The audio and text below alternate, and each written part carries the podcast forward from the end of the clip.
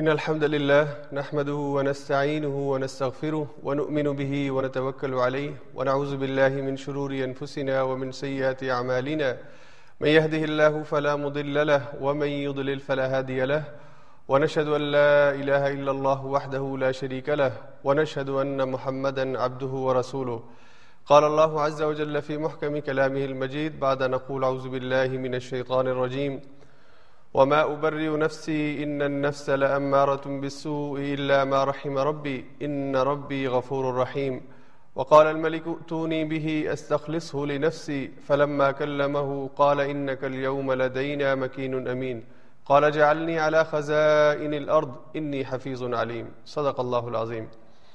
اللہ رب العزت کا ہم شکر ادا کرتے ہیں کہ اس نے ہمیں رمضان کی ان مبارک گھڑیوں کے اندر قرآن کے ساتھ اپنے آپ کو وابستہ کرنے اور قرآن کے مضامین کو سننے کے لیے یہ وقت عطا فرمایا. اللہ رب العزت نے اپنے کلام الہی کے اندر آیات بینات کے ذریعے، آیات محکمات کے ذریعے اور واضح ہدایات اور واضح نشانیوں کے ذریعے ساری انسانیت کو سیدھا اور ٹھیک رستہ بتایا ہے. اللہ کی آیات کا مطالعہ، اللہ کی آیات کا سننا اور اللہ کی آیات کو سمجھنا یہ ہر ایک انسان کی ذاتی ضرورت ہے. بطور مسلمان ایک مسلمان کے لیے تو فرض ہے کہ وہ اپنی اپنی رہنمائی کے لیے، اپنی ہدایت کے لیے اور اپنے آپ کو ٹھیک رستے پر رکھنے اور اپنے آپ کی استقامت کے لیے قرآن کا مطالعہ کرتا رہے. لیکن دنیا میں جتنے بھی انسان پیدا ہوئے ان کی روحانی ضرورت، ان کی ہدایت کا جو سامان اللہ نے اس قرآن میں رکھا ہے وہ کسی اور چیز میں نہیں ہے. اس لیے ہمیں اپنے اوقات کے اندر، اپنی مصروفیات کے اندر خود بھی اپنے آپ کو قرآن سے وابستہ کرنا ہے اور دوسرے انسانوں کو بھی قرآن سے جوڑنے کی کوشش کرنی ہے. آج انشاءاللہ ہم تیرہویں پارے کے مضامین کے اوپر بات کریں گے. تیرہویں پارے میں سورہ یوسف، سورہ رعد اور سورہ ابراہیم یہ مضامین آئیں گے. سورہ یوسف کا بقیہ حصہ، تقریباً نصف حصہ ہم پڑھ چکے ہیں اور بقیہ نصف آج کے مضامین کے اندر آئے گا. اس سے قبل حضرت یوسف علیہ السلام کی زندگی کے حوالے سے پہلی بات تو اللہ نے کل یہ کہی تھی کہ یہ قرآن کے جو واقعات ہیں، قرآن میں جو واقعات اللہ نے ذکر کیے ان میں سب سے اچھا واقعہ، سب سے اچھا قصہ اللہ نے حضرت یوسف کا قصہ قرار دیا اور اس کے اندر جو حکمتیں اور جو اسباق ہیں اس وجہ سے. پھر اللہ تعالیٰ نے بھائیوں کے درمیان جو حسد ہے اس کا ذکر کیا کہ کیسے حسد کی وجہ سے انسان اپنے خونی بھائی کو، اپنے بھائی کو وہ موت کے گھاٹ اتارنے کے لیے تیار ہو جاتا ہے. یعنی جس طرح حسد لکڑیوں کو جلا کے راکھ کر دیتا ہے، جس کے بارے میں حضور نے فرمایا کہ حسد نیکیوں کو اس طرح جلا دیتا ہے جیسا کہ آگ لکڑیوں کو جلا ڈالتی ہے. تو اس حسد نے بھائیوں سے یہ اقدام اٹھایا کہ انہوں نے اپنے بھائی کو قتل کر دیا، اپنی طرف سے مار دیا تھا. جیسے حابیل اور قابیل کے واقعے میں ہم پڑھ چکے ہیں کہ قابیل نے حسد کی وجہ سے کہ میرے بھائی کے اندر شرافت کیوں ہے، میرے بھائی کی اندر اچھی عادات کیوں ہیں، بجائے اس کے کہ اپنے آپ کو بھی ٹھیک کرتا، اس نے حابیل کو مار دیا. تو یہ حسد کی جو آگ ہے آج بھی بھائیوں کے درمیان جو دشمنی ہے، بھائیوں کے درمیان جو نفرت ہے، اس کی ایک وجہ یہ حسد ہوتی ہے اور بنیادی وجہ ہی حسد ہوتی ہے. اور حسد پیدا کرنے والا کون ہے؟ حسد پیدا کرنے والا شیطان ہے، جس کے بارے میں حضرت یعقوب نے کہا تھا کہ ان الشیطان للانسان عدو مبین، شیطان انسان کا واضح دشمن ہے، کھلا دشمن ہے. تو یہ شیطان انسان کے دل میں اپنے بھائی کے لیے، اپنے دوست کے لیے، اپنے کسی اپنے کسی پیارے کے لیے حسد کے جذبات پیدا کرتا ہے، بجائے اس کے کہ انسان کے اندر یہ شوق پیدا ہو کہ میرے بھائی کے پاس اگر علم ہے تو میں بھی علم حاصل کروں، میرے بھائی کو اگر اللہ نے عزت دی ہے تو جن رستوں پہ چل کے وہ ادھر تک پہنچا ہے وہ رستے وہ اختیار کرے،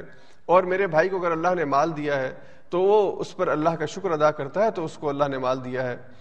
تو یہ سٹیپس لینے کی بجائے، اپنے آپ کو بہتر کرنے کی بجائے وہ حسد کی طرف چل پڑتا ہے. پھر اللہ تعالیٰ نے حضرت یوسف علیہ السلام کا پورا واقعہ ذکر کیا کہ کیسے بھائیوں نے ان کو کنویں میں ڈالا، پھر اللہ نے اپنی حکمت کے ذریعے حضرت یوسف کو اس کنویں سے ایک قافلے کے ذریعے نکلوایا. وہ قافلہ ان کو کنعان سے یعنی فلسطین سے مصر لے آیا. مصر میں آپ عزیز مصر کے گھر آئے، وہاں پہ عزیز مصر کی بیوی نے آپ کو، آپ کے اوپر اپنی نیت کو برا کیا اور غلط کام کرنے اور بے حیائی کا کام کرنے کی دعوت دی. حضرت یوسف علیہ السلام نے اپنے آپ کو وہاں سے بچایا، اللہ کی پناہ مانگی، اور بجائے اس کے کہ اس عورت کو سزا ملتی جس نے آپ پر، آپ کی عزت اور آپ کی شرافت کو داغدار کرنے کی کوشش کی تھی، تو حضرت یوسف کو جیل میں ڈال دیا گیا. اس لیے کہ ہر دور میں اشرافیہ اپنا جرم، اپنے آپ کو قانون سے بچا لیتی ہے اور مظلوم اور مجبور آدمی جو ہے وہ بیچارہ قانون کے ہتھے چڑھتا ہے. تو حضرت یوسف جیل میں گئے اور پھر وہاں پہ آپ کے دو ساتھی تھے جو کسی اور معاملے میں گرفتار ہو کے جیل میں آئے تھے، انہوں نے اپنے خواب کی تعبیر پوچھی، حضرت یوسف نے ان کو خواب کی تعبیر بھی بتائی اور دین کی دعوت بھی دی، اس لیے کہ نبی، ہر وقت کا نبی، وہ لوگوں کی دنیاوی ضرورت سے پہلے ان کی اخروی ضرورت کو مقدم سمجھتا ہے اور اس کو اہمیت دیتا ہے۔ تو حضرت یوسف نے اپنے جیل کے ساتھیوں کو اللہ کے دین کی دعوت دی۔ اب یہ دونوں ساتھیوں میں سے ایک کے بارے میں آپ نے کہا کہ اس کا اس کے بارے میں بادشاہ جو ہے وہ موت کا فیصلہ کریں گے اور وہ سولی پہ چڑھا دیا جائے گا، اور ایک جو آزاد ہوگا اس کے بارے میں کہا، اس سے کہا کہ بادشاہ کے سامنے میرا ذکر کرنا کہ جیل میں ایک بے گناہ قیدی بیٹھا ہوا ہے۔ تو وہ جب باہر نکلا تو بھول گیا، نہیں ذکر کر سکا۔ پھر بادشاہ کو ایک خواب آیا اور اس خواب نے اس بادشاہ کی زندگی اجیرن کر دی، وہ پریشان ہو گیا۔ اس نے ملک کے سارے بڑے بڑے جتنے بھی علماء تھے اس کے دور کے اندر، علم والے اور مرتبے والے لوگ تھے اور خوابوں کی تعبیر بیان کر سکتے تھے، ان سے اپنا خواب بیان کیا اور کہا کہ مجھے اس کی تعبیر بتاؤ، مجھے اس کی حقیقت بتاؤ کہ اس کا مطلب کیا ہے۔ اور پورے ملک سے یہ جتنے بھی لوگ اکٹھے ہوئے تھے جو اپنے آپ کو بڑا ماہر اور اپنا علم کے اندر اپنے آپ کو بڑا قابل سمجھتے تھے، وہ نہیں بتا سکے۔ اب قرآن کریم نے اس سارے منظر کی وضاحت نہیں کی، لیکن یہ بات ایک انسانی ذہن کے اندر قرآن کے سیاق سے آتی ہے کہ اس واقعے نے یا اس خواب نے پورے ملک کے اندر ایک طرح سے کھلبلی مچائی ہوئی تھی، اور بادشاہ اس کی تعبیر کے لیے کوشش کر رہا تھا کہ کسی طرح اس کی تعبیر ملے۔ تو اس آدمی کو جس سے آزادی ملی تھی یاد آیا کہ جیل میں بھی ایک آدمی ہے جو خواب کی تعبیر بتاتا ہے، تو اس نے بادشاہ سے کہا کہ مجھے اس تک رسائی دو اور میں آپ کو خواب کی تعبیر لا کے دیتا ہوں۔ اب جیسے کوئی کسی ملک کے اندر کوئی مسئلہ درپیش ہو اور اس مسئلے کا حل نہ نکل رہا ہو اور پتہ چلے کہ فلاں جگہ پہ ایک آدمی کے پاس اس مسئلے کا علم ہے، تو سب کی توجہ اس کی طرف ہو جاتی ہے، نظریں انتظار کرتی ہیں کہ کب وہ وہ وہ حل سامنے آئے گا۔ جیسے آج کل پوری دنیا کے اندر کرونا کی وجہ سے ایک آفت آئی ہوئی ہے، تو کوئی سائنسدان اگر یہ اعلان کر دے کہ میرے پاس اس کا علاج ہے، میرے پاس آؤ میں تمہیں اس کا علاج بتاتا ہوں، تو پوری دنیا کی نظریں، ساری دنیا کے سیٹلائٹس اور کیمرے اس کی طرف ہو جائیں گے کہ بھلا سنیں کیا اس نے دریافت کی ہے، کیا اس نے علاج نکالا ہے۔ تو ایسے ہی حضرت یوسف کی طرف سارے کیمرے، ساری توجہ حضرت یوسف کی طرف کہ کیا تعبیر بتاتے ہیں۔ تو حضرت یوسف نے جو تعبیر بتائی اس کا ذکر ہم کل ہم نے کیا تھا، تو بادشاہ کو یہ تعبیر بہت پسند آئی اور بہت لاجیکل تھی۔ حضرت یوسف علیہ السلام نے بتایا کہ پہلے سات سال خوشحالی کے ہوں گے، رزق کی فراوانی ہوگی، لیکن اس سے اگلے سات سال قحط کے ہوں گے۔ تو پہلے سالوں میں جو رزق ملے گا اس کی مینجمنٹ اچھے طریقے سے کرنی ہے تاکہ اگلے سات سالوں میں ہم بہتر طریقے سے اپنے جو قحط کے دن ہیں ان کو گزار سکیں۔ تو وہاں پہ بادشاہ کو جب یہ علم ہوا کہ یہ جو جیل کے اندر قیدی ہے یہ خواب کی تعبیر بھی بتاتا ہے اور یہ تو بہت اچھی تنظیم اور تدبیر کر سکتا ہے، بہت اچھا منتظم ہو سکتا ہے، اسے تو میرے قریب ہونا چاہیے، اسے تو میرے یعنی وہ جو کہتے ہیں نا کہ دایاں ہاتھ ہونا چاہیے، اسے میرے پاس لے کر آؤ۔ تو یوسف علیہ السلام نے جیل سے نکلنے سے پہلے بادشاہ سے کہا کہ میں آپ کے پاس آنے کے لیے تیار ہوں، لیکن جس وجہ سے مجھے جیل میں ڈالا گیا تھا پہلے اس معاملے کی تحقیق کرو۔ معاملے کی تحقیقات کی گئیں تو پتہ چلا کہ یوسف علیہ السلام بے گناہ تھے اور اصل مجرم وہ عزیز مصر کی بیوی تھی۔ اس کے بعد اپنی کردار کی پاکیزگی اور اپنی شرافت کا اعلان دنیا سے کروانے کے بعد اور دنیا کو بتانے کے بعد کہ میں کوئی ایسا ویسا نہیں ہوں کہ آپ میرے بارے میں سمجھیں کہ مجھے جس نے پناہ دی تھی میں اسی کی عزت پہ ہاتھ ڈال دوں، شرافت اور حیا یہ میرے ایمان کا لازمی حصہ ہے۔ اور کسی بھی داعی کو معاشرے کے اندر دعوت کا کام کرنے کے لیے اگر اس کے دامن پہ کوئی دھبا ڈال دے، اس کی صفائی کے لیے یہ اہتمام کرنا چاہیے کہ وہ اپنے دامن کو کلیئر کرے اور پاک اور صاف کرے، کہ وہ لوگوں کو بتائے اور یہ ثابت کروائے کہ یہ جو مجھ پہ الزام لگا ہے یہ غلط الزام ہے، یہ سچا الزام نہیں ہے۔ تو حضرت یوسف علیہ السلام نے بادشاہ کے پاس آنے کے بعد پھر یہ کہا کہ بادشاہ سلامت، آپ کا جو مسئلہ ہے اس مسئلے کی تدبیر میرے پاس ہے۔ اب ظاہری بات ہے کہ پیچھے جو سینیریو، سارا یہ منظر میں نے آپ کے سامنے بیان کیا، تو یہ ایک ایک لمبا عرصہ ہے جس میں یہ کچھ مہینے اس کے اندر لگے ہوں گے، کچھ وقت اس کے اندر لگا ہوگا۔ تو بادشاہ کا ایک ذہن پہلے ہی بنا ہوا تھا اور پوری قوم نے پھر اس چیز کو تسلیم کیا کہ جو مشکل تھی بادشاہ کے خواب کی، یہ یوسف نے بتائی ہے، یوسف علم والے بھی ہیں اور خوابوں کی تعبیر بھی دیتے ہیں اور اس کا حل بھی بتا رہے ہیں کہ اس کو مینج کیسے کرنا ہے۔ تو حضرت یوسف نے اپنے آپ کو پیش کیا، کہا اجعلنی علی خزائن الارض، یہ جو تمہاری زمین کے خزانے ہیں، زمین کے اندر جتنی بھی اللہ نے تمہیں معدنیات دی ہیں، فصلیں دی ہیں، ان کی نگرانی میرے سپرد کر دیجئے۔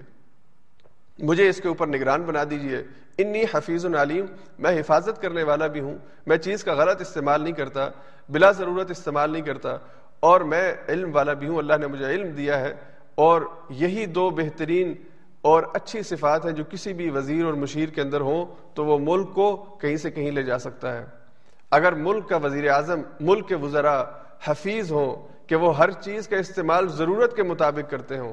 اور وہ علیم ہوں، جہاں پہ ضرورت ہے وہاں پہ استعمال کرتے ہوں، اسراف اور فضول خرچی کرنے والے نہ ہوں، اپنے رشتہ داروں کو بلا وجہ نوازنے والے نہ ہوں، اپنے دوستوں کو خواہ مخواہ عہدے بانٹنے والے نہ ہوں، جس کا جو حق ہے وہ اس کو دینے والے ہوں، تو پھر وہ ملک ترقی کرتا ہے۔ حضرت یوسف علیہ السلام نے کہا کہ میں حفیظ بھی ہوں، علیم بھی ہوں۔ اور پھر اللہ نے یہاں پہ کہا وَكَذَلِكَ مَكَّنَّا لِيُوسُفَ فِي الْأَرْضِ، اس طرح سے ہم نے یوسف کو زمین کے اندر اقتدار عطا فرمایا، یعنی زمین کے اوپر حضرت یوسف علیہ السلام کو اللہ نے ایسا تمکن اور ایسی بادشاہت دی کہ یتبوأ منہا حیث یشاء، وہ پوری مصر کی سرزمین پہ جہاں چاہے اپنا ڈیرا لگا سکتے تھے، یعنی پوری سرزمین مصر ان کے سامنے اوپن ہو گئی تھی۔ اب وہ بادشاہ کے اس کے بارے میں پھر دو تین روایات ہیں، مجاہد جو ہیں بہت بڑے مفسر گزرے ہیں، تابعی ہیں، انہوں نے کہا کہ وہ بادشاہ جو تھا وہ مسلمان ہو گیا تھا، اور بعض دیگر ہے کہ وہ مسلمان تو نہیں ہوا لیکن اس نے حضرت یوسف کی دعوت کے مقابلے میں پھر مقابلہ نہیں کیا، اور حضرت یوسف جو جیل کے اندر دعوت کا کام کر رہے تھے، جیل کے ساتھیوں کو اللہ کے دین کا پیغام دے رہے تھے، بھلا وہ وزیر بن کے یا اس مصر کی سرزمین پر جب آپ کو قوت حاصل ہوئی تو آپ وہ دعوت کا کام کیسے نہیں کرتے ہوں گے؟ اور دائی سے تو یہ کبھی توقع نہیں کی جا سکتی، اور وہ بھی جب پیغمبر ہو کہ وہ صرف دنیاوی عہدوں کے لیے، دنیاوی منصب کے لیے اپنی دعوت کو جو اس کا اصل ہے، دعوت الی اللہ، اس کو چھوڑ دے۔ تو حضرت یوسف علیہ السلام نے، اللہ نے فرمایا کہ کیسے اللہ نے ان کو مصر کی سرزمین کا اقتدار بخشا، اس معنی میں کہ وہ مصر کی سرزمین میں جہاں کہیں رہنا چاہتے، جہاں کہیں جانا چاہتے، جہاں بھی اپنا ٹھکانہ بنانا چاہتے، ان کو اس کی آزادی تھی۔ اور اللہ کہتے ہیں نصیب برحمتنا من نشاء، ہم اپنی رحمت سے جسے چاہتے ہیں نوازتے ہیں۔ دیکھو ایک وقت تھا، کچھ سالوں کی بات تھی، یوسف ایک کنویں کے اندر گرا دیے گئے تھے، پھر اس کے بعد یوسف کو غلام بنایا گیا تھا اور بیچ دیا گیا تھا، اور آج یہ دن دیکھو کہ یوسف کو اللہ نے پورے مصر کا شہزادہ بنا دیا ہے، مصر کی آنکھوں کا تارا بنا دیا ہے۔ اور پھر عملی طور پر حضرت یوسف علیہ السلام نے اپنی وہ جو آپ کا منصب تھا اس کا حق ادا کیا، کہ پہلے سات سالوں میں جو رزق کی فراوانی ہوئی، جو رزق کی بہتات تھی، اسے اچھے انداز سے استعمال کیا۔ آج بھی اگر ہم دنیا کے اندر اقوام کا مطالعہ کریں تو جن قوموں کو اللہ نے اپنے وسائل سے نوازا ہے، تیل کی دولت ہے، تو ایسے ملک بھی ہیں کہ جو تیل کی دولت کو اسراف کے اندر خرچ کرتے ہیں۔ ان کی پرسنل لائف کو آپ دیکھ لیں، بادشاہوں کی سی زندگی ہے، اور ہیں بھی وہ بادشاہ ہی، اور ان کی جو عیاشیاں ہیں دنیا کے اندر، ان کی ایک ایک چیز کی قیمت آپ دیکھ لیجئے۔ تو یہ ایک معاملہ یہ ہے کہ اللہ نے وسائل دیے، ان کا اسراف کیا، بے دردی سے ان کو خرچ کیا۔ اور دنیا کے ملک وہ بھی ہیں جو بھلے اللہ کو نہ ماننے والے ہوں لیکن اپنے تیل کی دولت کو اپنے مستقبل کے لیے اور مشکل وقت کے لیے اس کو سنبھال کے رکھا، کہ اللہ نے بے شک دولت دی ہے، یہ وسائل ہمیں ملے ہیں، ہم اللہ پہ ایمان رکھیں نہ رکھیں، لیکن اس جو ملک کی دولت ہے اس کا استعمال ایسے ہو کہ آگے آئندہ جو مشکل حالات آئیں گے اس میں اس کا استعمال ہو سکے۔ تو اس وقت بھی حضرت یوسف علیہ السلام کے دور میں جو پہلے سات خوشحالی کے سال تھے، تو اللہ کی طرف سے جو ایک علم اور جو تدبیر اور جو حسن انتظام حضرت یوسف نے کیا تھا، اس وجہ سے مصر والوں نے پہلے سات سالوں میں کھایا پیا بھی بہت اچھا، لیکن اسراف نہیں کیا، اور اس کو بچا کے رکھا کہ اگلے سات سال جو مشکل آنے والے ہیں اس میں اچھے طریقے سے تدبیر ہو سکے۔ اور اڑوس پڑوس کے جو ملک تھے، یعنی فلسطین کا یا ادھر شام کا علاقہ تھا، اردن کا علاقہ تھا، ان سب نے خوب رج کے کھایا، اسراف کیا، اور جب مشکل حالات آئے تو پھر کھانے پینے کے لیے کچھ نہیں تھا۔ پھر مصر ان سب کی امیدوں کا مرکز بن گیا کہ مصر کے اندر ان کو پتہ چلا کہ مصر والوں کے پاس غلہ ہے، اور وہ غلہ ہمسایہ ملک کو فروخت بھی کرتے ہیں وہاں کے رہنے والوں کو۔ اور حضرت یوسف علیہ السلام نے سمگلنگ کو روکنے کے لیے کہ غلہ ناجائز قیمت پر فروخت نہ ہو اور سمگل نہ کیا جا سکے، آپ نے بارڈرز کو بہت اچھی طرح سے اس کا انتظام کیا ہوا تھا۔ اس لیے جو بھی غلہ لینے کے لیے جسے آنا ہوتا، وہ حضرت یوسف علیہ السلام خود اس کی نگرانی کرتے تھے، اور جتنے بھی حفاظتی انتظامات تھے وہ آپ نے کیے ہوئے تھے۔ تو جب فلسطین والوں کو پتہ چلا کہ مصر سے خوراک کا انتظام ہو سکتا ہے، کھانا مل سکتا ہے، کیونکہ فلسطین میں قحط تھا اور ارد گرد پورے علاقے میں قحط تھا، تو فلسطین میں ہی حضرت یوسف کے بھائی رہتے تھے کنعان کے اندر، تو انہوں نے کہا کہ بادشاہ کے پاس جاتے ہیں، بادشاہ مصر کے پاس، اور کوئی غلے کا انتظام کرتے ہیں، تو بادشاہ کی خدمت میں پیش ہوئے. اس کا ذکر اب یہاں پہ تیرہویں پارے کے آغاز سے ہوتا ہے. پہلی آیت ہے وَجَاءَ إِخْوَةُ يُوسُفَ فَدَخَلُوا عَلَيْهِ فَعَرَفَهُمْ وَهُمْ لَهُ مُنْكِرُونَ. حضرت یوسف کے پاس اب ان کے بھائی آئے، اور حضرت یوسف جو تھے ان کو پہچان رہے تھے، لیکن وہ حضرت یوسف کو نہیں جان رہے تھے، ان کو پہچان نہیں رہے تھے. اب ان کی سوچ اور ان کی خیالوں سے کوسوں دور تھا کہ یوسف یہاں پہ ہمارے سامنے بادشاہ بن کے بیٹھا ہوگا، اور ہم یوسف کے پاس اپنا سوال، وہ تو اپنی طرف سے کنویں میں پھینک کے قصہ ختم کر چکے تھے، اور باپ سے کہہ دیا تھا کہ اسے بھیڑیے نے کھا لیا ہے، قمیص پہ جھوٹا خون لگا کے دکھا دیا تھا، تو اپنی طرف سے یوسف کا قصہ انہوں نے تمام کیا ہوا تھا. اب جب وہ یوسف کے سامنے آئے ہیں غلہ لینے کے لیے، تو یوسف ان کو پہچان رہے تھے، لیکن وہ حضرت یوسف کو نہیں پہچان رہے تھے. اور یہ اللہ کی شان ہے، اور اللہ نے کیسے اپنے نبی کو اس کی اس کو وہ دن دکھائے کہ ایک وقت میں وہ اپنے بھائیوں کے رحم و کرم تھا، اور آج اس کے بھائی اس کے رحم و کرم کے اوپر تھے. اچھا، اس میں کچھ اور باتیں جو آگے آیات آئیں گی، اس میں اب پوری ہم ساری آیات نہیں پڑھیں، لیکن جو اہم نکات ہیں، جو کچھ باتیں توجہ کے لیے اور ہم سب کی سمجھنے کے لیے ضروری ہیں، کہ جب یہ بھائی آئے تو انہوں نے اپنے اپنی گزارش کی، اور مغلہ جو ہے وہ بادشاہ سے لیا جو بھی ضرورت کا تھا. تو حضرت یوسف نے کہا کہ تمہارا جتنے بھی تم آئے ہو، کیا تمہارا اور بھی کوئی بھائی ہے؟ تو انہوں نے کہا کہ ہاں ہمارا ایک بھائی ہے. تو یوسف نے کہا کہ اگلی دفعہ آؤ گے تو اس کو بھی ساتھ لے کر آنا. اور احسان کرتے ہوئے حضرت یوسف نے ان کی جو قیمت تھی جو انہوں نے ادا کی تھی وہ بھی ان کو واپس کر دی، ان کے غلے کے اندر ڈال دی. جب وہ گھر واپس گئے اور حضرت یعقوب سے ذکر کیا کہ بادشاہ بہت اچھا ہے، بہت ہی خیر کا اور احسان کا اس نے ہمارے ساتھ معاملہ کیا، اور جب انہوں نے غلہ کھولا تو اس میں اپنی قیمت ان کو واپس ملی. تو انہوں نے کہا کہ بادشاہ نے کہا کہ اگلی دفعہ غلہ لینے آؤ گے تو اپنے بھائی کو بھی ساتھ لانا. اب حضرت یعقوب پہلے ہی حضرت یوسف کا غم سہ رہے تھے، اور بھائیوں نے لے جا کے ان کو حضرت یعقوب سے جدا کر دیا تھا، اور اپنے طور پر انہوں نے مار دیا تھا. اب بنیامین کو لے جانا چاہتے تھے،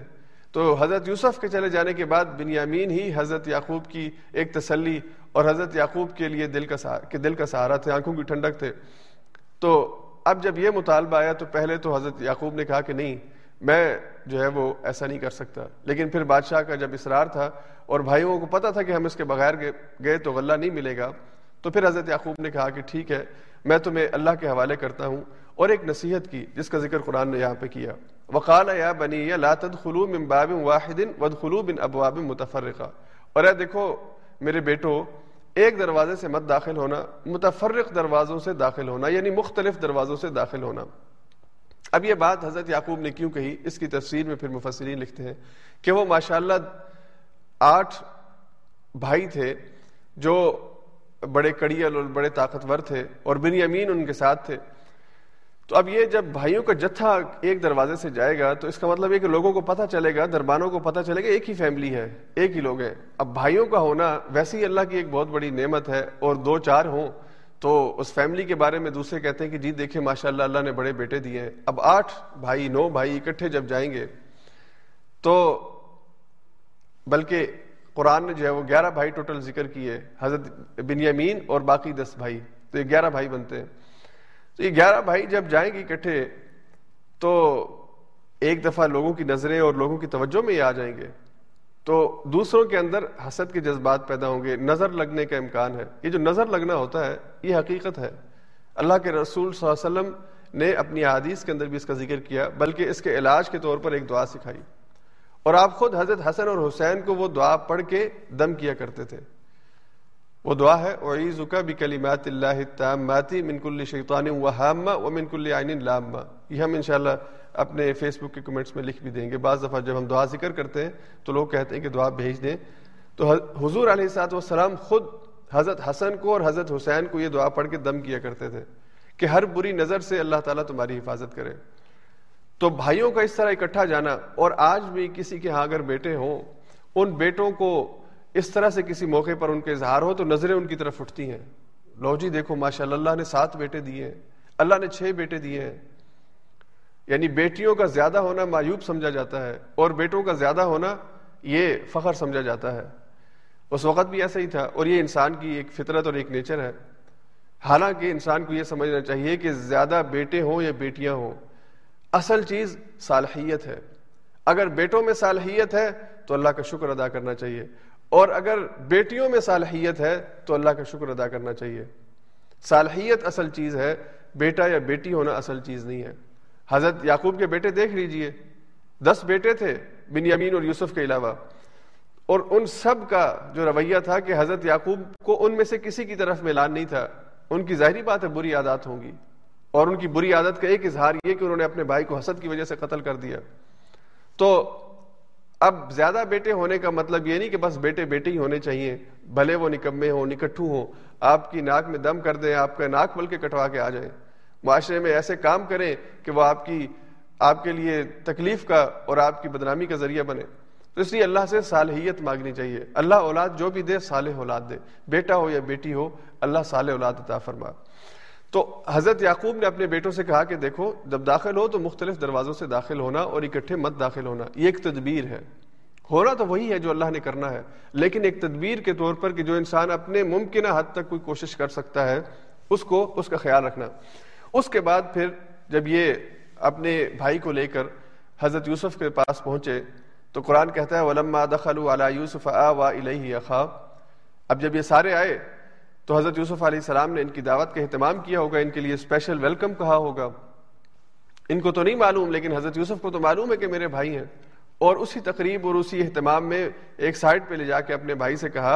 انی انا اخوکا, میں تیرا بھائی یوسف ہوں جنہیں تیرے بھائیوں نے کنویں میں ڈال کے اپنی طرف سے مار دیا تھا. فلا تبتئس بما کانوا یعملون. اب ہم یہاں پہ اکٹھے رہیں گے اور دیکھو آپ کو پریشان ہونے کی اور ان پر ظاہر کرنے کی بھی ضرورت نہیں ہے. تو بنیامین کے ساتھ وہ جو ایک پرسنل میٹنگ کی اور ایک خفیہ میٹنگ کی, اس میں حضرت یوسف نے اپنا تعارف کروایا, اپنے بارے میں بتایا, اور بنیامین کو یقین آ گیا کہ یہ میرا بھائی یوسف ہی ہے جو وہ بات بتا رہا ہے جو عزیز مصر کو پتہ نہیں چل سکتی, اس لیے کہ ہمارا بھائی تو کنعان کے اندر تھا, کنویں میں پھینکا گیا تھا, تو یہ میرا بھائی یوسف ہی ہے. اور ظاہری بات ہے حضرت یوسف اور بنیامین کی ایک پہچان بچپن کی وہ قائم تھی جس کی بنیاد پہ بنیامین کو یقین آیا کہ میرا بھائی یوسف ہی ہے.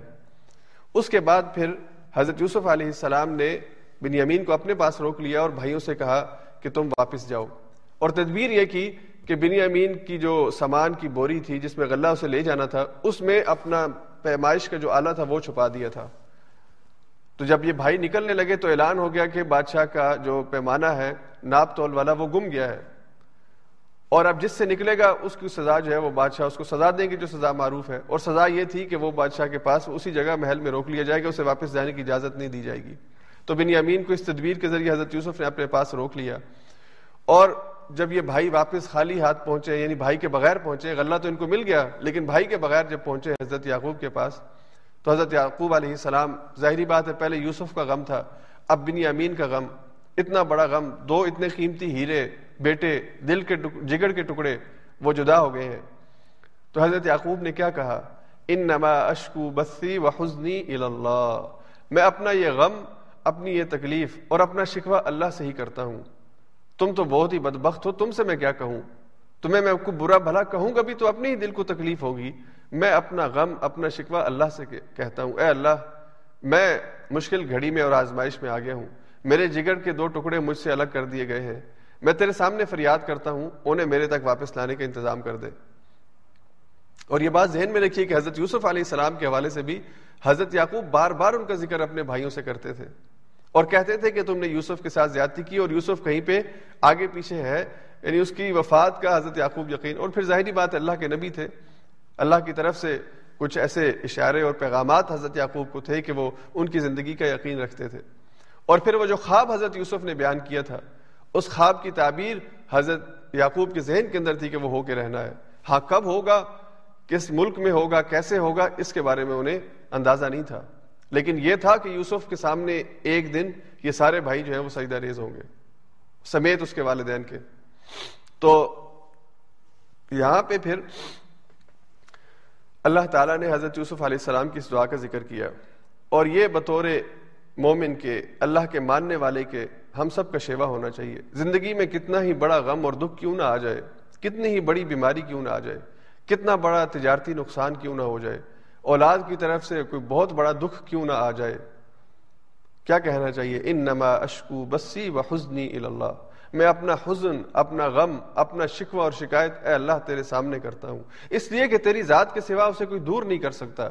اللہ نے بار بار قرآن میں یہ بات کہی وَإِن يَمْسَسْكَ اللَّهُ بِضُرٍّ فَلَا كَاشِفَ لَهُ إِلَّا هُوَ، اگر تمہیں کوئی زور یعنی تکلیف، بیماری، آزمائش پہنچتی ہے، اللہ کے علاوہ کوئی اسے دور نہیں کر سکتا۔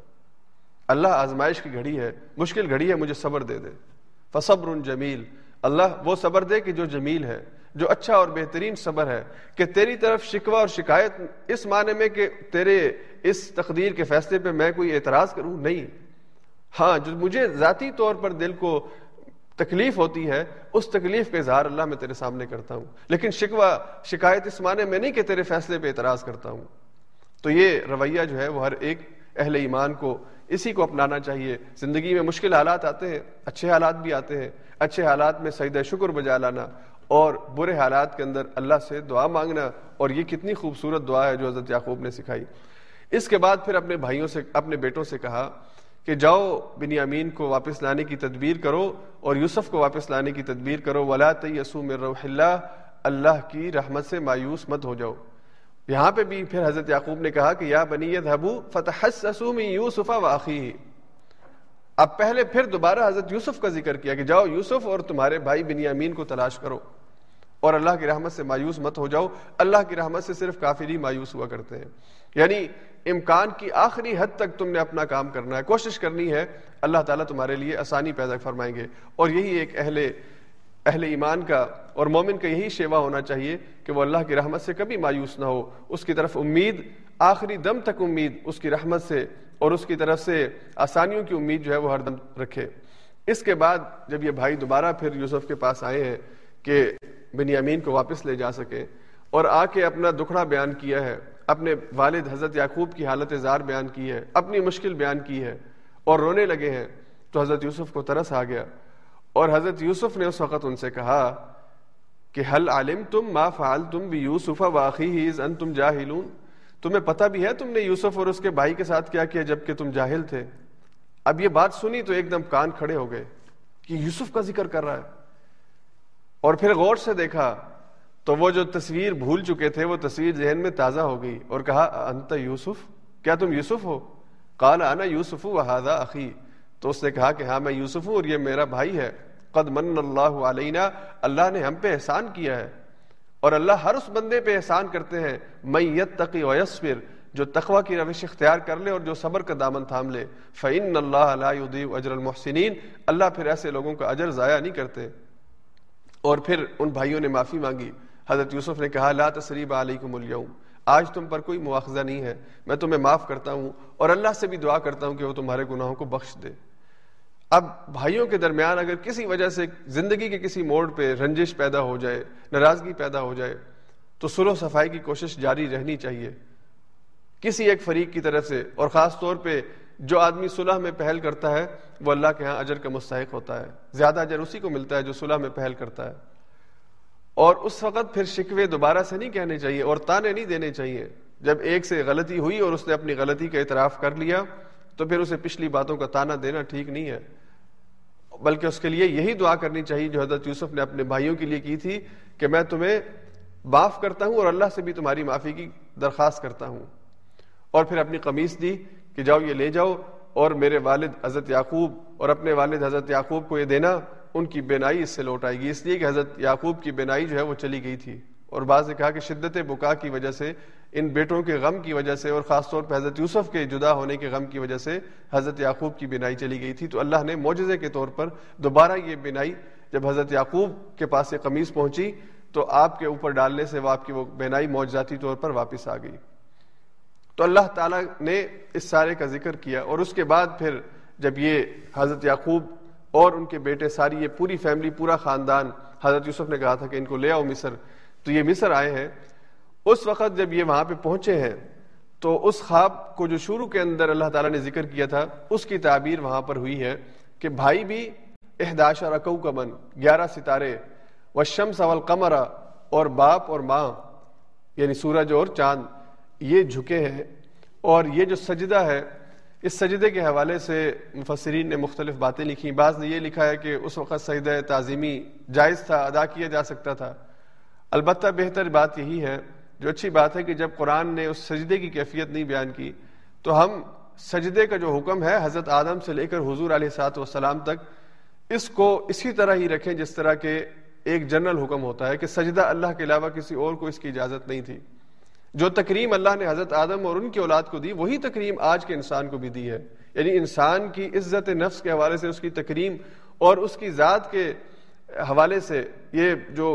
یہ جو معاملہ حضرت آدم اور ان کی اولاد کا تھا آج بھی وہی ہے. جب اللہ یہ کہتے ہیں نا وَلَقَدْ كَرَّمْنَا بَنِي آدم، ہم نے بنی آدم کو عزت اور اکرام دی ہے، تو یہ عزت اور اکرام ایک ہی لیول کے اوپر چلتی رہی ہے. تو اس سجدے کی کیفیت کیا تھی، اس کی تعویل کے اندر پھر بعض نے کہا کہ یہ سجدہ جو تھا یہ اظہار یعنی جھک جھکنا اس طرح سے کہ اپنے آپ کو، جیسے آج بھی بعض ملکوں کے اندر جب کوئی انسان دوسرے انسان کو ملتا ہے، جس طرح جاپانیوں کے بارے میں بہت مشہور ہے کہ وہ اپنے آپ کو جھکاتے ہیں، ایسے رکوع کی حالت تک لے جاتے ہیں. تو یہ یہ شکریہ ادا کرنے کا یا سلام کرنے کا، گریٹنگز کرنے کا ایک انداز ہوتا ہے. تو ضروری نہیں ہے کہ وہ زمین کے اوپر گر کے انہوں نے سجدہ کیا ہو. تو بہرحال اس پر مختلف آراء جو ہیں وہ موجود ہیں. بہرحال وہاں پہ اللہ تعالیٰ نے حضرت یوسف کو ان کی خواب کی تعبیر دکھائی. اور پھر اس کے بعد کتنی خوبصورت دعا ہے جو حضرت یوسف علیہ السلام نے مانگی. انسان کو اپنی زندگی میں کتنا ہی بڑا منصب، کتنی ہی بڑی خوشی کیوں نہ مل جائے، اس کو ہمیشہ اللہ کے جذبات، شکر کے جذبات سے اللہ کے سامنے یہ دعا پڑھنی چاہیے جو حضرت یوسف نے پڑھی تھی. رب قد آتیتنی من الملک وعلمتنی من تأویل الاحادیث، اے رب کریم یہ تو نے ہی ہے، تو ہی ہے جس نے مجھے یہ ملک، یہ بادشاہت عطا فرمائی ہے، اور تو ہی ہے جس نے مجھے خوابوں کی تعبیر کا علم دیا. اس خواب کی تعبیر کے علم کی وجہ سے اللہ نے حضرت یوسف کو مصر کا اقتدار بخشا. بادشاہ کو وہ خواب آیا، اس خواب کی تعبیر حضرت یوسف نے بتائی، اور اس تعبیر کے بتانے کی وجہ سے آپ کو اس بادشاہ نے اپنے تمام معاملات آپ کے سپرد کیے. تو حضرت یوسف آگے کیا کہتے ہیں، فاطر السماوات والارض، اے آسمان اور زمین کے پیدا کرنے والے، اے آسمان اور زمین کے بادشاہ، انت ولی فی الدنیا والآخرہ، اس دنیا کی زندگی کے اندر بھی اور آخرت میں بھی تو میرا ولی ہے، تو میرا دوست اور میرا ساتھی ہے. توفنی مسلمن، اللہ مجھے مسلمان ہوتے ہوئے وفات دینا. والحقنی بالصالحین، اللہ مجھے اچھے لوگوں کی صحبت عطا فرما دے. یہ دعا جو ہے فاطر السماوات والارض انت ولی فی الدنیا والآخرہ توفنی مسلمن والحقنی بالصالحین، اس کو یاد کرنا چاہیے، اس کو پڑھنے کا اہتمام کرنا چاہیے کہ اللہ خاتمہ بھی ایمان پر فرمائے اور پھر اللہ صالحین اور اچھے لوگوں کی صحبت وہ اختیار کرنے کی توفیق عطا فرمائے. جو نیک لوگوں کی صحبت ہے، اچھی صحبت ہے، اس کا انسان کے اخلاق پر، انسان کے کردار پر، انسان کی سوچ اور افکار پر بہت اثر ہوتا ہے. اگر کوئی انسان کسی لوہار کے پاس اس کی دکان پہ بیٹھے گا تو اس سے کبھی عطر اور خوشبو نہیں آئے گی. وہ بھلے کام نہ کرے لیکن اس کے کپڑوں سے وہ آگ کی اسمیل جو ہے وہ آتی رہے گی. اس اس کے اوزاروں کی، اس کے دکان کا جو ایک ماحول ہوتا ہے، اس کا اثر اس کے کپڑوں کے اوپر نظر آنا شروع ہو جائے گا. اور کوئی انسان کسی عطر والے کے پاس بیٹھے، خوشبو بھلے نہ بیچے، کسی خوشبو کی شیشی کو ہاتھ نہ لگائے، لیکن جب وہاں سے اٹھ کے آئے گا تو لوگ کہیں گے کہاں سے اٹھ کے آ رہے ہو، اتنی بہترین خوشبو تمہارے دامن سے آ رہی ہے. تو یہ نیک صحبت ہوتی ہے، اس کا ایک اثر ہوتا ہے. بھلے انسان اس کو اختیار نہ کرے لیکن اس صحبت میں اٹھنے بیٹھنے کی وجہ سے. اس لیے یہ جو گھروں کے اندر جو فیملیز نماز کا اہتمام کرتی ہیں، اب بچہ چھوٹا ہو تو وہ بچہ اپنے ماں باپ کو، اپنے بہن بھائیوں کو دیکھتا ہے کہ وہ رکوع اور سجدہ کرتے ہیں، تو وہ اس کو کھیل کے طور پر لے کر وہ یہ عادت شروع کر دیتا ہے. دو سال کا بچہ، تین سال کا بچہ رکوع اور سجدے کرتا ہے، اللہ اکبر کہتا ہے جب گھر میں اللہ کی صدا بلند ہوتی ہو. ہاں، گھر میں جو ہے وہ انڈین گانے انڈین گانے لگتے ہوں، گھر کے اندر جو ہے وہ فحش باتیں ہوتی ہوں، شراب کی محفلیں چلتی ہوں، اور پھر آپ توقع کریں کہ آپ کا بیٹا ولی اللہ بن جائے گا اور آپ کی بیٹی جو ہے وہ فاطمہ کی تصویر ہوگی. ایسا نہیں ہو سکتا. گھر کا ماحول بچوں پر اثر انداز ہوتا ہے. تو یہ جو صحبت ہے، نیک صحبت خاص طور پہ، یہ خود بھی اختیار کرنی چاہیے اور اپنے بچوں کو بھی اسی صحبت کا حکم دینا چاہیے تاکہ یہ بچے ویسے ہی اچھی صحبت کو اختیار کر کے اچھے بنے جیسا کہ ہم ایز اے والدین چاہتے ہیں. اس کے بعد پھر اگلے آخری آیات میں اللہ تعالیٰ نے اس سورہ واق... سورہ یوسف کے جو آخری آیت ہے اس میں واقعہ یوسف کے اوپر تبصرہ کرتے ہوئے کہا کہ یہ جو قصہ اللہ نے قرآن میں بیان کیا ہے اور اس کے علاوہ جتنے واقعات اللہ قرآن میں بیان کرتے ہیں تو اس کی اس کا مقصد کیا ہے، وہ کیوں اللہ بیان کرتے ہیں. تو اللہ نے فرمایا لَقَدْ كَانَ فِي قَصَصِهِمْ عِبْرَةٌ لِأُولِي الْأَلْبَابِ، عقل والوں کے لیے نشانی ہے. اس کے اندر کتنے اسباق ہیں جو اللہ نے اس صورت کے اندر ذکر کیے. چند موٹے موٹے اسباق ہم نے ذکر کیے ہیں اپنی اس گفتگو کے اندر، حسد کے حوالے سے، معافی کے حوالے سے، اللہ کی رحمت سے امید کے حوالے سے، علم کے حوالے سے، حفاظت کے حوالے سے. یہ ساری باتیں ہمارے درس میں آئی ہیں. تو اس میں نشانیاں ہیں عقل والوں کے لیے جو کوئی رہنمائی لینا چاہے. اور پھر ما کان حدیثا یفترا، یہ کوئی گھڑی ہوئی حدیث نہیں ہے، اپنی طرف سے بیان کردہ کوئی کلام نہیں ہے، بلکہ تصدیق الذی بین یدیہ و تفصیل کل شیء وہدی ورحمۃ، بلکہ یہ تصدیق کرنے والی ہے، ویریفائی کرنے والی ہے ہر اس کتاب کو جو اس سے پہلے آئی اللہ کی طرف سے، انجیل ہو، توراہ ہو، زبور ہو، اس کی ٹھیک اور واضح تعلیمات کی تصدیق کرنے والی، اور تفصیل ہے ہر چیز کی جو اس میں بیان ہوئی ہے، وہدی ورحمۃ، اور یہ اللہ کی طرف سے ہدایت بن کے آئی ہے. یہ کتاب کتاب ہدایت ہے، یہ کتاب انسانوں کو سیدھا رستہ بتاتی ہے، وہ رستہ کہ جس کی طرف حضرت یوسف نے اور تمام انبیاء نے کہا تھا کہ یہ میرا رستہ ہے جو بالکل ٹھیک ہے.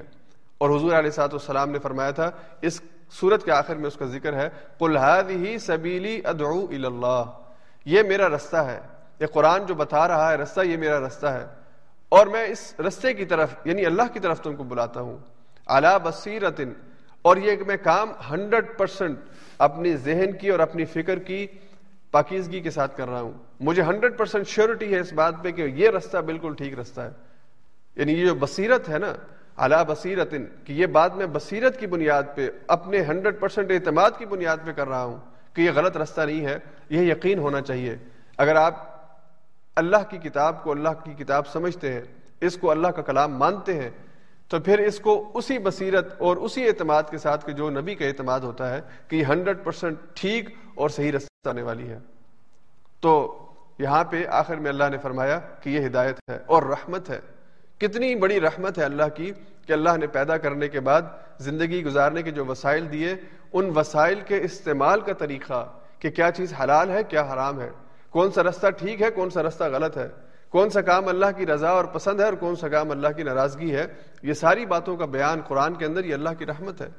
اور اللہ نے فرمایا کہ یہ ان کے لیے رحمت ہے کہ جو اس کتاب کو ماننے والے ہیں. اس کے بعد پھر آگے سورہ رات شروع ہوگی. رات کا مطلب ہوتا ہے کڑک، یہ جو آسمان سے بجلی برستی ہے. دو لفظ قرآن نے ذکر کیے، ایک رات اور ایک برق. یہ پہلے پارے کے اندر بھی گزر چکا ہے. تو برق بجلی ہوتی ہے اور رات کڑک ہوتی ہے. تو اس نام اس کا ذکر ہے اس صورت میں، آگے اس پر تھوڑی سی ہم بات کریں گے. تو اسی سے اس کا نام رکھا ہے. مکی صورت ہے، اس میں اللہ تعالیٰ نے بنیادی طور پر عقیدہ آخرت کے جو منکر ہیں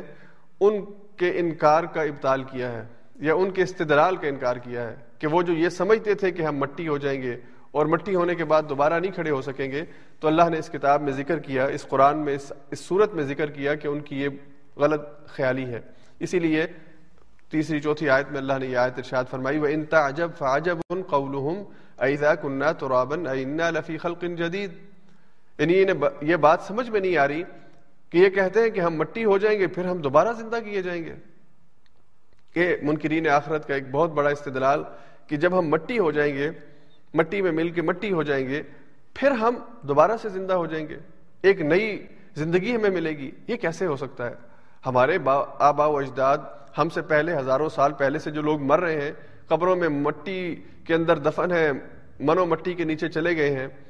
اب تو ان کی ہڈیاں بھی بمشکل ملتی ہیں، یعنی ان کے وجود کو ختم کر دیا گیا، ختم ہو گئے ہیں. اب تم کہتے ہو کہ پھر سے اللہ اٹھائے گا. تو اللہ نے قرآن کریم میں انہیں یہ بات سمجھائی کہ عقل کے اندھو یہ نہیں سوچتے کہ پیدا کیسے ہوئے ہو. اللہ نے تمہیں کسی چیز کے نہ ہونے سے پیدا کیا ہے، عدم سے تمہیں وجود بخشا ہے، تم کچھ بھی نہیں تھے، اللہ نے تمہیں پیدا کیا. اب جب تمہاری ایک ایک تمہارا سیمپل بن گیا ہے، ایک تصویر بن گئی ہے، ایک وجود بن گیا ہے، تو کاپی کرنا تو آسان ہوتا ہے. اس ماڈل سے ایک کاپی تیار کی جا سکتی ہے. اگر ماڈل بنایا جا سکتا ہے تو ماڈل کی کاپی بھی بنائی جا سکتی ہے. اگر تمہیں کچھ نہ ہونے سے آج زندگی ملی ہوئی ہے، وجود ہے، تو یہ وجود جب ختم ہوگا دوبارہ بھی ہو سکتا ہے. اور پھر اللہ نے مثالیں بیان کی، تم دیکھتے نہیں ہو اللہ آسمان سے پانی نازل کرتا ہے اور زمین جو مردہ پڑی ہوتی ہے اس کے اندر زندگی آ جاتی ہے، فصل لہلہا اٹھتی ہے، اور یہ عمل بار بار ہوتا ہے. تو انسان کی زندگی بھی ایسی ہی ہے کہ وہ ختم ہوگی اور پھر اللہ اس کو نئی زندگی عطا کر دیں گے. اللہ کے لیے یہ کام مشکل نہیں ہے. اس کے بعد پھر آگے دیگر مضامین میں اللہ نے ایک اور بہت اہم مضامین مضمون اس میں بیان فرمایا کہ اللہ تعالیٰ کسی بھی قوم کی حالت کو بدلتے نہیں ہیں جب تک کہ وہ اپنے آپ کو بدلنے کا ارادہ نہ کر لے. ان اللہ لا یغیر ما بقوم حتی یغیروا ما بانفسہم. جب تک انسان خود اپنے لیے ہدایت کا ارادہ نہیں کرے گا کہ میں نے ہدایت پانی ہے, اللہ جھولی میں پھینک کے نہیں دیتے, اللہ تعالیٰ اوپر سے اس کے اوپر نازل نہیں کرتے. ہاں جس کے اندر آرزو اور تڑپ ہوتی ہے, خواہش ہوتی ہے, پھر اللہ اس کو دیتے ہیں. کسی قوم کے اندر بھی اگر اجتماعی طور پر یہ احساس پیدا نہ ہو کہ اس نے اپنی حالت کو بہتر کرنا ہے اور اپنی آج کی جو اس کی خراب معیشت ہے, آج جو وہ قرضوں کے بوجھ کے نیچے دبی ہوئی ہے, اور آج اس کے ملک کے اندر جو امن کی خراب صورتحال ہے, ان سارے چیلنجز سے اس نے نکلنا ہے, تو اللہ نے فرمایا کہ اللہ فرشتے بھیج کے اس قوم کی حالت ٹھیک نہیں کرتے, بلکہ اس قوم کو یہ فیصلہ کرنا ہے کہ ہم نے اپنے آپ کو ٹھیک کرنا ہے. کچھ مشکل اقدامات اٹھانے ہوں گے, کچھ مشکل فیصلے کرنے ہوں گے اپنے پاؤں پہ کھڑا ہونے کے لیے. شروع کے پانچ چھ سال دس سال مشکل ہوں گے, لیکن اس سمت میں سفر طے کرنا شروع کرنا ہوگا کہ پھر آخر کار خوشحالی کی طرف اور عزت اور کامیابی کی طرف جایا جا سکے. تو اگر وہ قوم خود فیصلہ نہیں کرے گی, وہ کہے کہ ہم نے خیانت, ہم نے جھوٹ, ہم نے رشوت, ہم نے سودی لین دین, ہم نے یتیم کا مال نہ حق کھانے کی, بہنوں کو وراثت میں حصہ نہ دینے کی, اور شادیوں پہ اسراف کرنے کی, اور خواہ مخواہ اپنے آپ کو بڑا ثابت کرنے کے لیے جتنے بھی عیاشی کے عنوانات ہیں وہ اختیار کرنے کی قسم ہم نے اٹھائی ہوئی, ہم نے وہ جاری رکھنا ہے, اور ہم یہ بھی امید کرتے ہیں کہ اللہ کی رحمتیں برستی رہیں گی ہم پر. ایسا نہیں ہوگا. اس قوم کو اپنے آپ کو ٹھیک کرنا ہوگا, اس کے اس کو اپنے غلط رویوں کی اصلاح کرنی ہوگی. جو غلط ہے اسے غلط کہنا ہوگا, اس کو غلط کہنے کے بعد سب سے پہلے اپنے آپ کو اس غلط کو روک کرنے سے روکنا ہوگا. پھر یہ اصلاح جب شروع ہوگی تو پھر اللہ کی طرف سے تائید اور نصرت بھی آئے گی. حضرت حضرت موسیٰ کی قوم کا ذکر ہم پڑھ چکے ہیں. اس قوم نے جب یہ کہا تھا کہ موسیٰ آپ اور آپ کا رب جائے اور ملک فتح کر کے ہمیں دے دیں, پھر ہم اندر آ جائیں گے, تو اللہ نے کہا تھا کہ تمہیں صحرا کی زندگی مبارک ہو, جاؤ صحراؤں میں اور صحرا کی زندگی گزارو, تم اس قابل نہیں ہو کہ بھی جا کے شہری زندگی بسر کرو. اور پھر چالیس سال گزرنے کے بعد جب اس قوم میں یہ احساس پیدا ہوا کہ ہم نے عزت کی زندگی گزارنی ہے اور ہم نے اس ملک کو فتح کرنا ہے اور جہاد کا جذبہ اپنے اندر پیدا کیا, تو اللہ نے حضرت یوشع کی قیادت میں فلسطین کی فتح ان کو نصیب فرمائی. اللہ نے یہ نہیں کہا کہ ٹھیک ہے تم میرے بڑے پیارے بندے ہو اور میرے پیارے رسول حضرت موسیٰ کی قوم میں سے ہو, میں تمہیں یہ فلسطین کی چابیاں لا کے دے دیتا ہوں. آج بھی اللہ کا یہی اصول ہے, ہر قوم کے بارے میں یہی اصول ہے. اگر وہ خود اپنے لیے اچھی معاشی پالیسیز بنائے گی, اپنی قوم کے لوگوں کو ٹیکس چوری سے روکے گی, اور ان کی جو ضرورتیں ہیں ان کو پورا کرنے کے لیے اہتمام کرے گی, جو امیر طبقہ ہے, جو حکمران طبقہ ہے, وہ اپنے آپ کو مثال بنا کے پیش کرے گا اور لوگوں کو قائل کرے گا کہ وہ بھی اس مثال کے اوپر چلیں, تو پھر اس قوم کے اندر عروج اور ترقی آنا شروع ہوگی. تو اللہ نے فرمایا کہ اللہ کی طرف سے اس قوم کے ساتھ بھلائی کا ارادہ ہوتا ہے جو خود اپنے آپ کو بدلنے کا فیصلہ کرتی ہے. اس کے بعد پھر اللہ تعالیٰ نے اس کا ذکر کیا, وَيُسَبِّحُ الرَّعْدُ بِحَمْدِهِ وَالْمَلَائِكَةُ مِنْ خِيفَتِهِ. اللہ کی تسبیح کرتی ہے رعد, کڑک. آسمان سے جب کڑک یعنی کڑک اور بارش یا بجلی, بارش سے پہلے یہ کڑک اور بجلی آتی ہے, رعد اور برق, تو اللہ نے یہاں پہ کہا کہ یہ اس کی تسبیح بیان کرتی ہے. اب اللہ کی پاکی یہ رعد کیسے بیان کرتی ہے, اس کا مفہوم ہم سمجھنے سے قاصر ہیں. اور قرآن کریم میں سورہ بنی اسرائیل میں آگے پندرہویں پارے میں آئے گا, اللہ تعالیٰ نے یہ بات کہی ہے کہ یسبح لہ السماوات السبع والارض ومن فیہن. یہ ساتوں آسمان اور یہ زمین اور جو کچھ ان کے درمیان ہے یہ اللہ کی تسبیح بیان کر رہے ہیں. وَإِن مِّن شَيْءٍ إِلَّا يُسَبِّحُ بِحَمْدِهِ وَلَٰكِن لَا تَفْقَهُونَ تَسْبِيحَهُم. ہر چیز اللہ کی تسبیح بیان کرتی ہے, لیکن تمہیں اس تسبیح کا شعور نہیں ہے, تمہیں اس کے بارے میں علم نہیں ہے, تم نہیں سمجھتے کہ ان کی تسبیح کیسی ہے. جیسا کہ چونٹیوں کے بارے میں حضور نے فرمایا کہ وہ اللہ کی تسبیح بیان کرتے ہیں. اور اللہ نے جب اس کائنات کو پیدا کیا تو آگے چوبیسویں پارے میں وہ آیات آئیں گی کہ اللہ نے دخان سے, دھوئیں سے آسمان کو پیدا کیا اور پھر زمین کو پیدا کیا, اور پھر اللہ نے ان سے کہا کہ ائتیا طوعا او کرہا. اب آ جاؤ, چاہے تو دل کی خوشی سے آ جاؤ یا چاہے دل کی کراہت کے ساتھ آ جاؤ, آنا تو تمہیں پڑے گا. تو انہوں نے کیا کہا, تو انہوں نے زمین اور آسمان, اتینا طائعین, ہم آ گئے آپ کی اطاعت کرتے ہوئے, ہم دل کی خوشی سے آپ کے حکم کو تسلیم کرتے ہوئے آتے ہیں. تو یہ اللہ کی طرف سے جو حکم زمین اور آسمان کو ملا, اس حکم کے بعد انہوں نے اسی ترتیب سے اپنے آپ کو چلانا شروع کر دیا جو ترتیب اللہ نے ان کے لیے مقرر کی تھی, اور اس میں ذرا برابر کبھی کسی قسم کا کوئی تغیر اور تبدل, کوئی رکاوٹ, کوئی اس کے اندر وقفے یہ نہیں آتے. یہ چل رہا ہے اس دن سے جب سے اللہ نے پیدا کیا ہے. تو یہاں پہ اللہ نے فرمایا کہ یہ جو رعد ہے، کڑک ہے، یہ بھی اللہ کی تسبیح بیان کرتی ہے. ہاں اس کی تسبیح کا کیا انداز ہے، یہ سائنس کا ایک موضوع ہے کہ سائنسدان جو ہے اس حوالے سے ہو سکتا ہے کسی وقت اس کی وضاحت کرے کہ یہ کون سی تسبیح ہے جو کڑک کے ذریعے، یا جب اللہ تعالیٰ دیگر چیزوں کا ذکر کرتے ہیں کہ وہ اللہ کی تسبیح کرتے ہیں تو اس کی تسبیح کا انداز کیا ہے. اور یہاں پہ پھر میں آپ کے ساتھ ذکر کرتا چلوں کہ اللہ تعالیٰ کی جو تسبیح ہے انسان کے علاوہ دیگر جتنی مخلوقات ہیں ان کے اندر انکار کا مادہ اللہ نے نہیں رکھا. یہ جن و انس جو ہے نا، یعنی انسان اور جن، ان کے اندر قبولیت یا عدم قبولیت کا جذبہ ہے. اس کے علاوہ جتنی مخلوقات ہیں یہ سب اللہ کی مطیع فرمان ہیں. تو ان کا مطیع فرمان ہونا یہ ایک تسبیح کا مفہوم ہو سکتا ہے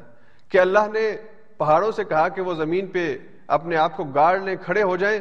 تو پہاڑوں کا اس حکم کو تسلیم کر لینا اور اپنے اس ذمہ داری کو ادا کرنا یہ ایک تسبیح ہو سکتی ہے. سورج سے اللہ نے کہا کہ تم نے اپنے اس مدار میں چلنا ہے، تو اس نے اپنے اس مدار میں چلنے کو قبول کر لیا اور چل رہا ہے، اس کا یہ چلنا اللہ کی تسبیح ہے. اسی طرح سے پرندوں کو جو ترتیب اللہ نے سکھائی ہے، جانوروں کو جو ترتیب اللہ نے سکھائی ہے، چیونٹوں کو جو چیونٹیوں کی جو ترتیب ہے، شہد کی مکھی کی جو ترتیب ہے، یہ ساری چیزیں جو ہیں ان کا اپنے اس سسٹم کے اوپر چلنا جو اللہ نے ان کے لیے بنایا ہے، اس کی تسبیح ہے. اور انسان کو اللہ نے یہ کہا کہ وہ اپنی مرضی سے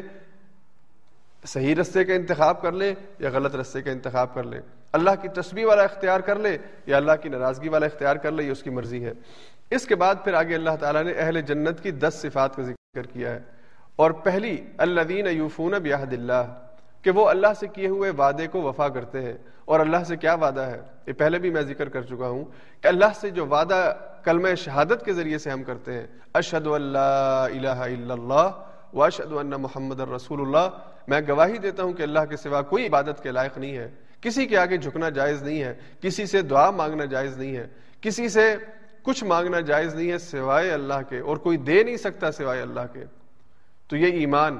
اور پھر یہ کہ اللہ کو ہی پکارا جائے، اللہ کے دیے ہوئے نظام ہی کو اپنے لیے وے آف لائف مانا جائے، یہ سارے مضامین اللہ کے ساتھ کیے ہوئے وعدے میں آ جاتے ہیں. اور پھر اللہ نے فرمایا وَلَا يَنْقُضُونَ الْمِيثَاقَ، دوسری بات یہ کہ وہ میثاق کو، وعدوں کو توڑتے نہیں ہیں. جو وعدہ کرتے ہیں، چاہے وہ اللہ کے ساتھ کیا ہوا وعدہ ہے یا انسانوں کے ساتھ کیا ہوا وعدہ ہے، اس کو توڑتے نہیں ہیں.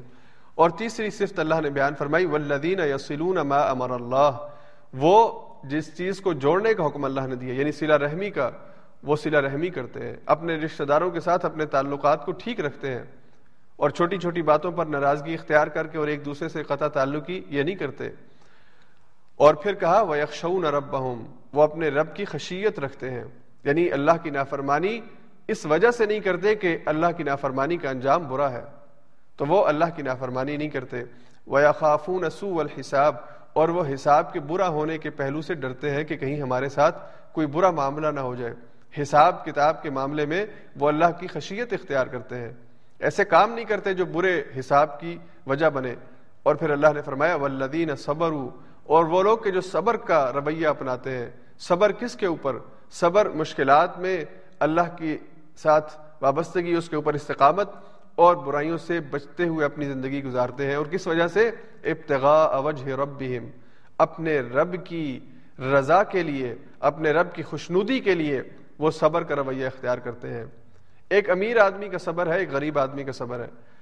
امیر آدمی کا صبر یہ ہے کہ وہ اپنی دولت کو، جو جو بے بہا دولت اللہ نے اس کو دی ہوئی ہے، اسے فضول کاموں میں خرچ کرنے سے، اس کو ریاکاری سے، اس کو اسراف سے بچائے، یہ اس کا صبر ہے. دولت کے اوپر صبر ہے کہ اللہ نے دی ہے، اس کو ٹھیک طریقے سے استعمال کرے. اور غریب کا صبر یہ ہے کہ جس کے پاس کچھ بھی نہیں ہے، وہ کچھ نہ ہونے پر اللہ سے شکوہ اور شکایت نہ کرے، بلکہ اللہ کی رضا پہ راضی رہے اور جو گزر اوقات کے لیے جتنا ہے اسی پر قناعت کر لے. تو یہ صبر ہر ایک کے لیے ہے. صبر طاقتور کے لیے ہے کہ طاقتور اپنی طاقت کی وجہ سے غریبوں کے اور مظلوموں کے حقوق ہڑپ کرنا نہ شروع کر دے. یہ صبر اور یہ یہ خوبصورتی والے کے لیے بھی ہے کہ وہ اپنی خوبصورتی کو بے حیائی کے کاموں میں خرچ نہ کرے. یہ صبر حکمرانوں کے لیے بھی ہے کہ وہ اپنے اس اقتدار کو اپنے ذاتی عللوں اور تللوں کے لیے اور اپنے پسندیدہ لوگوں کو نوازنے کے لیے نہیں، بلکہ یہ رعایا کا حق سمجھتے ہوئے ان کو لٹانے کی کوشش کرے. تو صبر ہر آدمی کا. تو اللہ نے فرمایا کہ وہ صبر اس وجہ سے کرتے ہیں کہ وہ اپنے رب کی رضا کو پا سکیں. اور پھر اللہ نے فرمایا وَأَقَامُ الصَّلَاةَ، وہ نماز کی ادائیگی کرتے ہیں، نماز کے نظام کو قائم کرتے ہیں، وَأَنفَقُوا مِمَّا رَزَقْنَاهُمْ، اور جو کچھ بھی ہم نے ان کو رزق دیا ہے اس کو ہمارے راستے میں خرچ کرتے ہیں، اور سرًّا وعلانیہ، وہ خرچ کرتے ہیں جب اس کو مخفی یا چھپا کے دینے کا ہو تب چھپا کے دیتے ہیں، اور جب اعلانیہ دینا ہو تو اللہ کے راستے میں اعلانیہ دیتے ہیں تاکہ دوسروں کو اس کا شوق پیدا ہو اور دوسرے بھی یہ عادت اپنائیں۔ وَيَدْرَؤُونَ بِالْحَسَنَةِ السَّيِّئَةِ، اور وہ بہت ہی خوبصورت عادت ہے، بہت ہی خوبصورت عادت جسے مجھے اور آپ کو خاص طور پہ اپنانے کی ضرورت ہے کہ وہ برائی کو بھلائی سے مٹاتے ہیں۔ اگر کوئی ان کے ساتھ برا کرتا ہے اس کے ساتھ اچھا کرتے ہیں، اگر کوئی ان کے بارے میں بری بات کہتا ہے وہ اس کے بارے میں اچھی بات کہتے ہیں، اگر کوئی ان کا حق مارتا ہے اس سے درگزر کرتے ہیں، اگر کوئی ان کے بارے میں ان کی کردار کشی کی کوشش کرتا ہے تو وہ اس کی پھر بھی اچھی صفات بیان کرتے ہیں۔ تو برائی کو جب اچھائی سے مٹایا جائے گا تو یہ اصل تبدیلی ہے جو مطلوب ہے، اور اسی کا ذکر آگے چوبیسویں پارے میں آئے گا کہ اللہ نے فرمایا ادفع باللتی ہی احسن، کہ برائی کو اس چیز سے دور کر دو جو اچھی ہے، اس سے بھلی ہے، بری بات کو اچھی بات سے دور کیا جائے گا۔ تو یہاں پہ اللہ نے فرمایا کہ وَيَدْرَؤُونَ بِالْحَسَنَةِ السَّيِّئَةِ، وہ اگر کوئی آدمی ان سے کٹتا ہے، اس سے جڑنے کی کوشش کرتے ہیں، ان کی بے عزتی کرتا ہے، اس سے ناراضگی اختیار کر کے قطع تعلق ہی نہیں کرتے بلکہ اس کی اصلاح کی کوشش کرتے ہیں، اولئک لہم عقبی الدار، یہ وہ لوگ ہیں کہ جن کے لیے آخرت کا ٹھکانہ ہے، جنات عدن یدخلونہا، ایسی جنات، ایسے باغات ہیں کہ جو ہمیشگی والے ہیں اور یہ اس میں داخل کیے جائیں گے۔ اس کے بعد اللہ نے ایک اور بہت اہم بات کہی ہے کہ یہ جو جنت کے اندر جانے والے ہیں، یہ دنیا کے اندر جو لوگ فیملی کے طور پہ رہتے ہیں، ایک گھرانے کے طور پہ رہتے ہیں، یہ گھرانہ جنت میں بھی اکٹھا ہو سکتا ہے اگر وہ ان صفات کو اپنا لے، اگر وہ ایمان لائے اور ان صفات کو اپنے اندر جو دس صفات ذکر ہوئیں اختیار کر لے تو پھر یہ جنتی گھرانہ بنتا ہے۔ تو اللہ فرماتے ہیں وَمَنْ صَلَحَ مِنْ آبَائِهِمْ وَأَزْوَاجِهِمْ وَذُرِّيَّاتِهِمْ، وہ ان کے والدین ہوں یا ان کی بیویاں ہوں یا بیویوں کے لیے ان کے شوہر ہوں یا ان کی اولادیں ہوں، اللہ ان سب کو جنت میں اکٹھا کریں گے۔ اور پھر آگے ستائیسویں پارے میں وہ آیات آئیں گی کہ الذین، وہ لوگ کہ جو ایمان لائیں گے، الحقنا بہم ذریتہم وما التناہم من عملہم من شیء، کہ ہم ان لوگوں کو اور ان کی اولادوں کو ان کے ساتھ ملا دیں گے کہ جو ایمان لائے تھے اور ایمان کے بعد عمل صالح کیا تھا، جنت میں ہم ان کو ایک لیول پہ کر دیں گے۔ اور یہ کتنا خوبصورت معاملہ ہوگا، اللہ تعالی ہم سب کو نصیب کرے کہ اگر ہماری فیملی میں سے کوئی اوپر کے لیول پر ہے، میرے والد صاحب مجھ سے اوپر جنت میں کسی درجے میں ان کو پلاٹ الاٹ ہوا ہے، زمین کا رقبہ الاٹ ہوا ہے، اور میں نچلے کسی درجے پہ ہوں، تو میں اولاد ہونے کی وجہ سے اللہ تعالیٰ مجھے یہ موقع دیں گے کہ میں اپنے والد صاحب کے ساتھ اوپر کے مرتبے پہ جا سکتا ہوں۔ اور کسی کی بیوی اگر نیک ہے، اسے جنت میں اس سے اوپر والا درجہ الاٹ ہوا ہے، تو شوہر کے لیے یہ ممکن ہوگا کہ وہ اللہ سے گزارش کرے کہ میں اس کے ساتھ اس کے لیول پہ جا کے رہنا چاہتا ہوں، تو نیچے والے کو اوپر والے کے ساتھ ملایا جائے گا۔ اللہ اکبر، اوپر والے کو نیچے نہیں بلکہ نیچے والے کو اوپر لے جایا جائے گا۔ یہ اللہ کی طرف سے ایک خصوصی انعام ہوگا اس فیملی کے لیے کہ جو دنیا کی زندگی کے اندر ان اعمال کو اختیار کر لے کہ جو اللہ کا بتایا ہوا اور اللہ کا پسندیدہ طریقہ ہے۔ اور پھر کہا کہ والملائکۃ یدخلون علیہم من کل باب، فرشتے ہر طرف سے ان کے اوپر داخل ہوں گے، بہت سمتوں سے ان کے اوپر داخل ہوں گے، جتنے بھی دروازے ان کی جو الاٹمنٹ ہے اس کی سائٹ پر لگے ہوں گے ان سب سے داخل ہوں گے اور کہیں گے سلام علیکم، سلامتی ہو تم پر، بما صبر تم، اس وجہ سے جو تم نے صبر کیا دنیا کی زندگی میں، اپنے آپ کو اللہ کے حلال اور حرام کے اندر رکھا، اللہ کی طرف سے جو حدود مقرر تھی ان حدود کے اندر اپنے آپ کو رکھا، اس صبر کے اوپر آج تمہیں سلامتی ہو۔ اللہ نے تمہیں بہت دیا تھا، اللہ نے تمہیں بہت نوازا تھا، لیکن تم نے اس کو غلط کام میں خرچ کرنے کی بجائے صبر کا دامن اختیار کیا اور اپنے آپ کو ان دائروں میں رکھا جو اللہ نے تمہارے لیے متعین کیے، تو آج تم پر اللہ کی طرف سے سلامتی ہو۔ اللہ تعالی ہم سب کو اپنی اپنی تمام فیملیز کے ساتھ جنت میں یہ ساتھ نصیب فرمائے۔ اس کے بعد پھر آگے ایک ایک اور بہت خوبصورت آیت ہے جہاں پہ اللہ نے فرمایا کہ الذین آمنوا، وہ لوگ کہ جو ایمان لاتے ہیں، وتطمئن قلوبہم بذکر اللہ، اور ان کے دل اللہ کی ذکر سے اطمینان پاتے ہیں۔ آج دنیا کے اندر انسانوں کا بہت بڑا مسئلہ ڈپریشن ہے، انزائٹی ہے، غم اور پریشانی ہے، سائیکی کے ہسپیٹلز جو ہے، سائیکی کے ڈپارٹمنٹس بھرے پڑے ہیں پیشنٹس کے ساتھ، نفسیاتی بیمار ہو گئے انسان۔ پہلے یہ عموماً بوڑھوں میں ہوتا تھا کہ جب انسان بوڑھا ہو جاتا تھا تب اس کا کسی زندگی میں کسی حادثے کی وجہ سے، کسی معاملے کی وجہ سے بیلنس خراب ہو جاتا تھا اور وہ اوٹ پٹانگ بکنے لگتا تھا، دماغی طور پر وہ ہل جاتا تھا، یا کوئی غم اور پریشانی آئی ہے تو بیچارہ اس کو برداشت نہیں کر سکا اور اس کے حواس اور اس کی سینسز جو ہیں وہ ٹھیک نہیں رہی۔ آج یہ معاملہ دنیا میں بہت سے نوجوانوں کے ساتھ ہے. نوجوان خودکشیاں کرنا شروع کر چکے ہیں, اور وجہ کیا ہے؟ دل کا اطمینان نہیں ہے. کسی کی بے وفائی کی وجہ سے یا اور کوئی صدمہ ہوا ہے, اس وجہ سے خودکشی کی طرف اپنے آپ کو لے جاتے ہیں. تو اللہ نے کہا کہ یہ جو دل کا اطمینان ہے یہ اللہ کے ذکر سے ملتا ہے.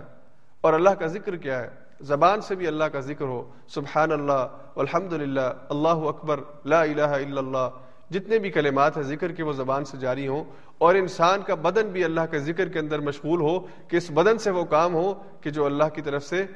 جن کی اجازت ہے. غلط کاموں میں انسان اپنے آپ کو انوالو نہ کرے. تو اللہ کے ذکر میں انسان کو دل کا اطمینان نصیب ہوتا ہے. اور دل کا اطمینان, اللہ نے فرمایا الا خبردار ہو جاؤ, اگر تم سمجھتے ہو کہ دل کے اطمینان کے لیے کوئی اور طریقہ ہے تو تمہاری غلط فہمی ہے, یہ غلط خیالی ہے.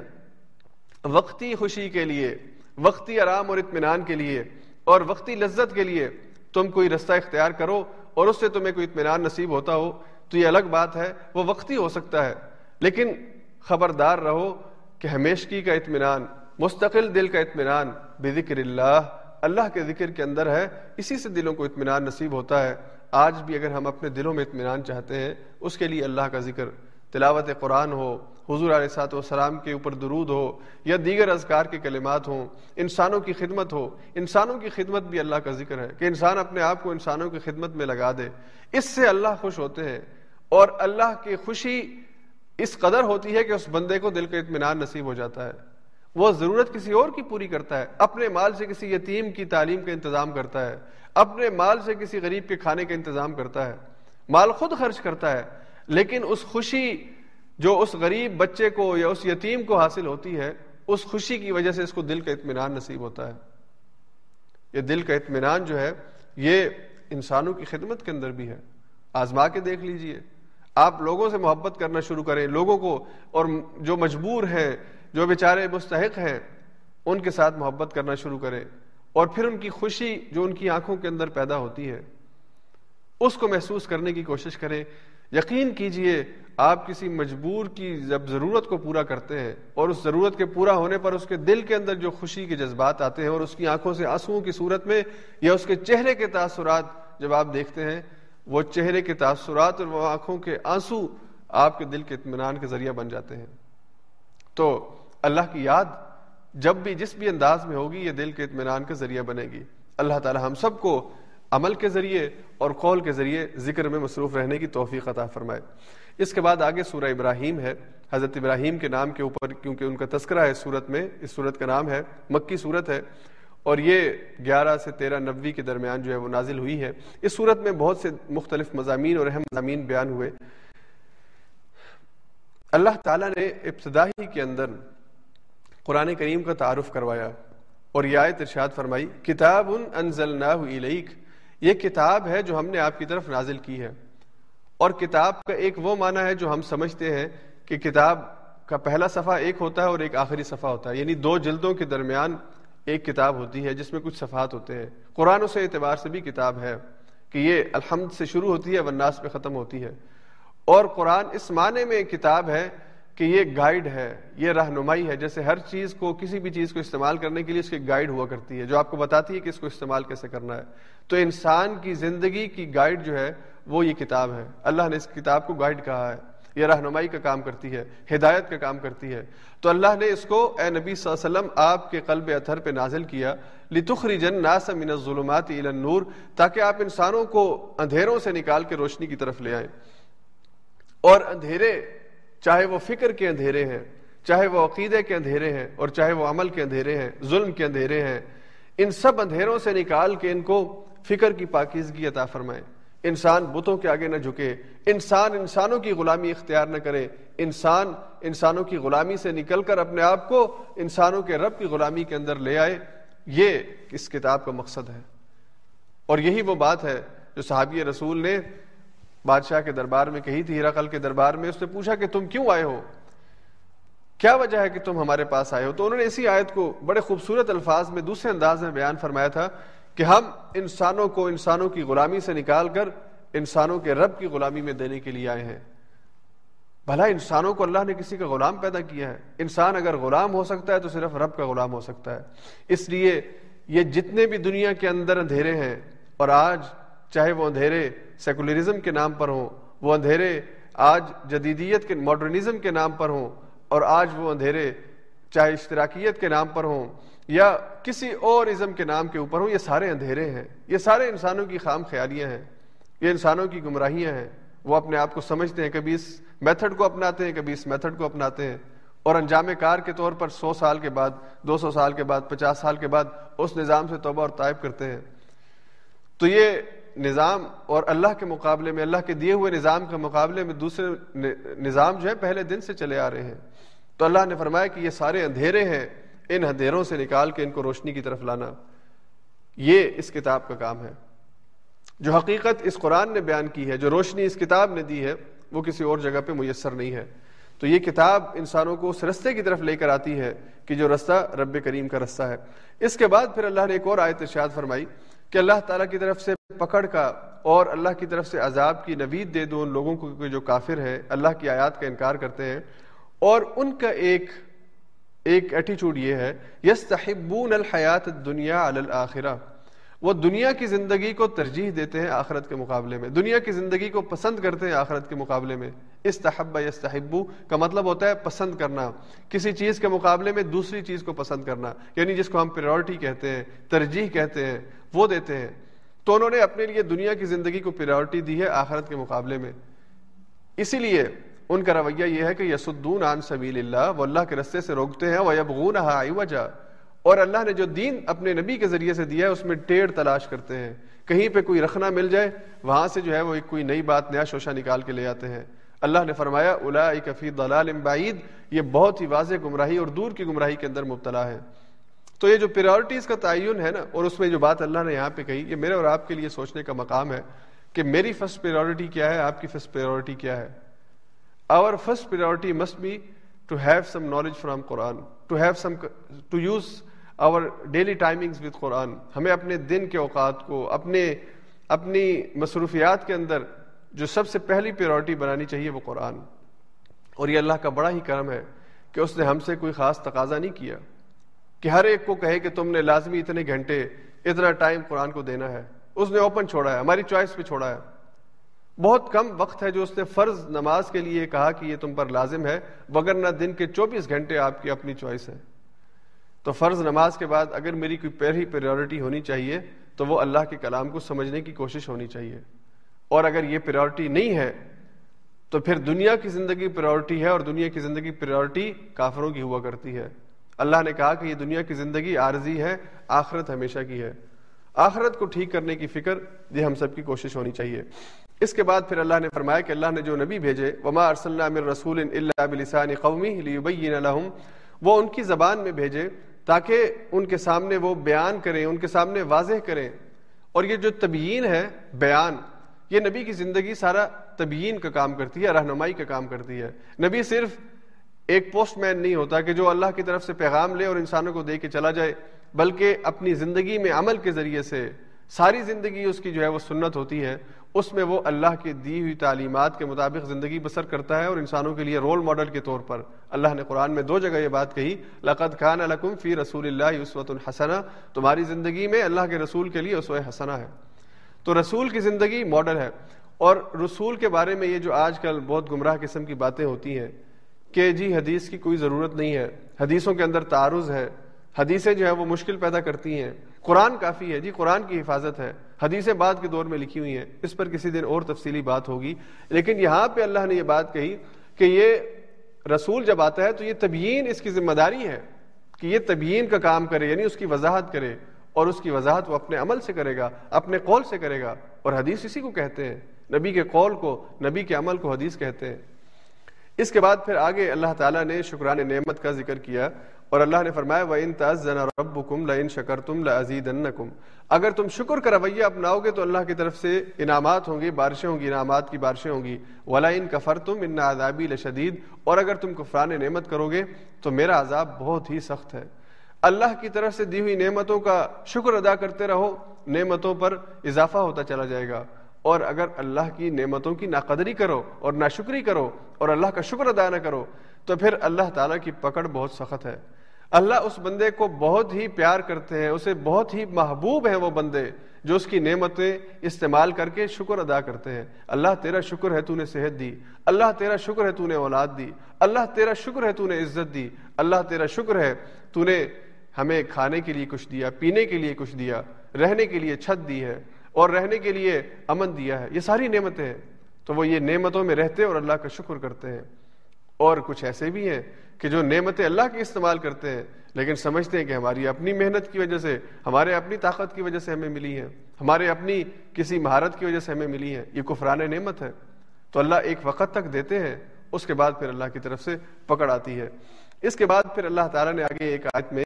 شیطان کے کچھ جھوٹے وعدوں کا ذکر کیا اور قیامت کا منظر ہمارے سامنے رکھا. تو اللہ فرماتے ہیں وقال الشیطان لما قضی الامر, جب یہ قیامت والے دن فیصلہ ہو جائے گا جنت والوں کا جہنم والوں کا, تو شیطان کہے گا اپنے ساتھیوں سے جو جہنم میں جائیں گے ان اللہ وعدکم وعد الحق, تمہارے ساتھ اللہ کا وعدہ بالکل سچا وعدہ تھا, ووعدتکم فاخلفتکم, اور میں نے جو تم سے وعدہ کیا تھا وہ وعدہ جھوٹا تھا, میں نے اس وعدے کی خلاف ورزی کی ہے. وما کان لی علیکم من سلطان الا ان دعوتکم فاستجبتم لی, اور میں نے تمہیں زبردستی کسی غلط رستے پہ نہیں ڈالا تھا, نہ ہی میرے پاس یہ اختیار تھا کہ تمہیں کان سے پکڑ کے غلط رستے پہ لے جاؤں.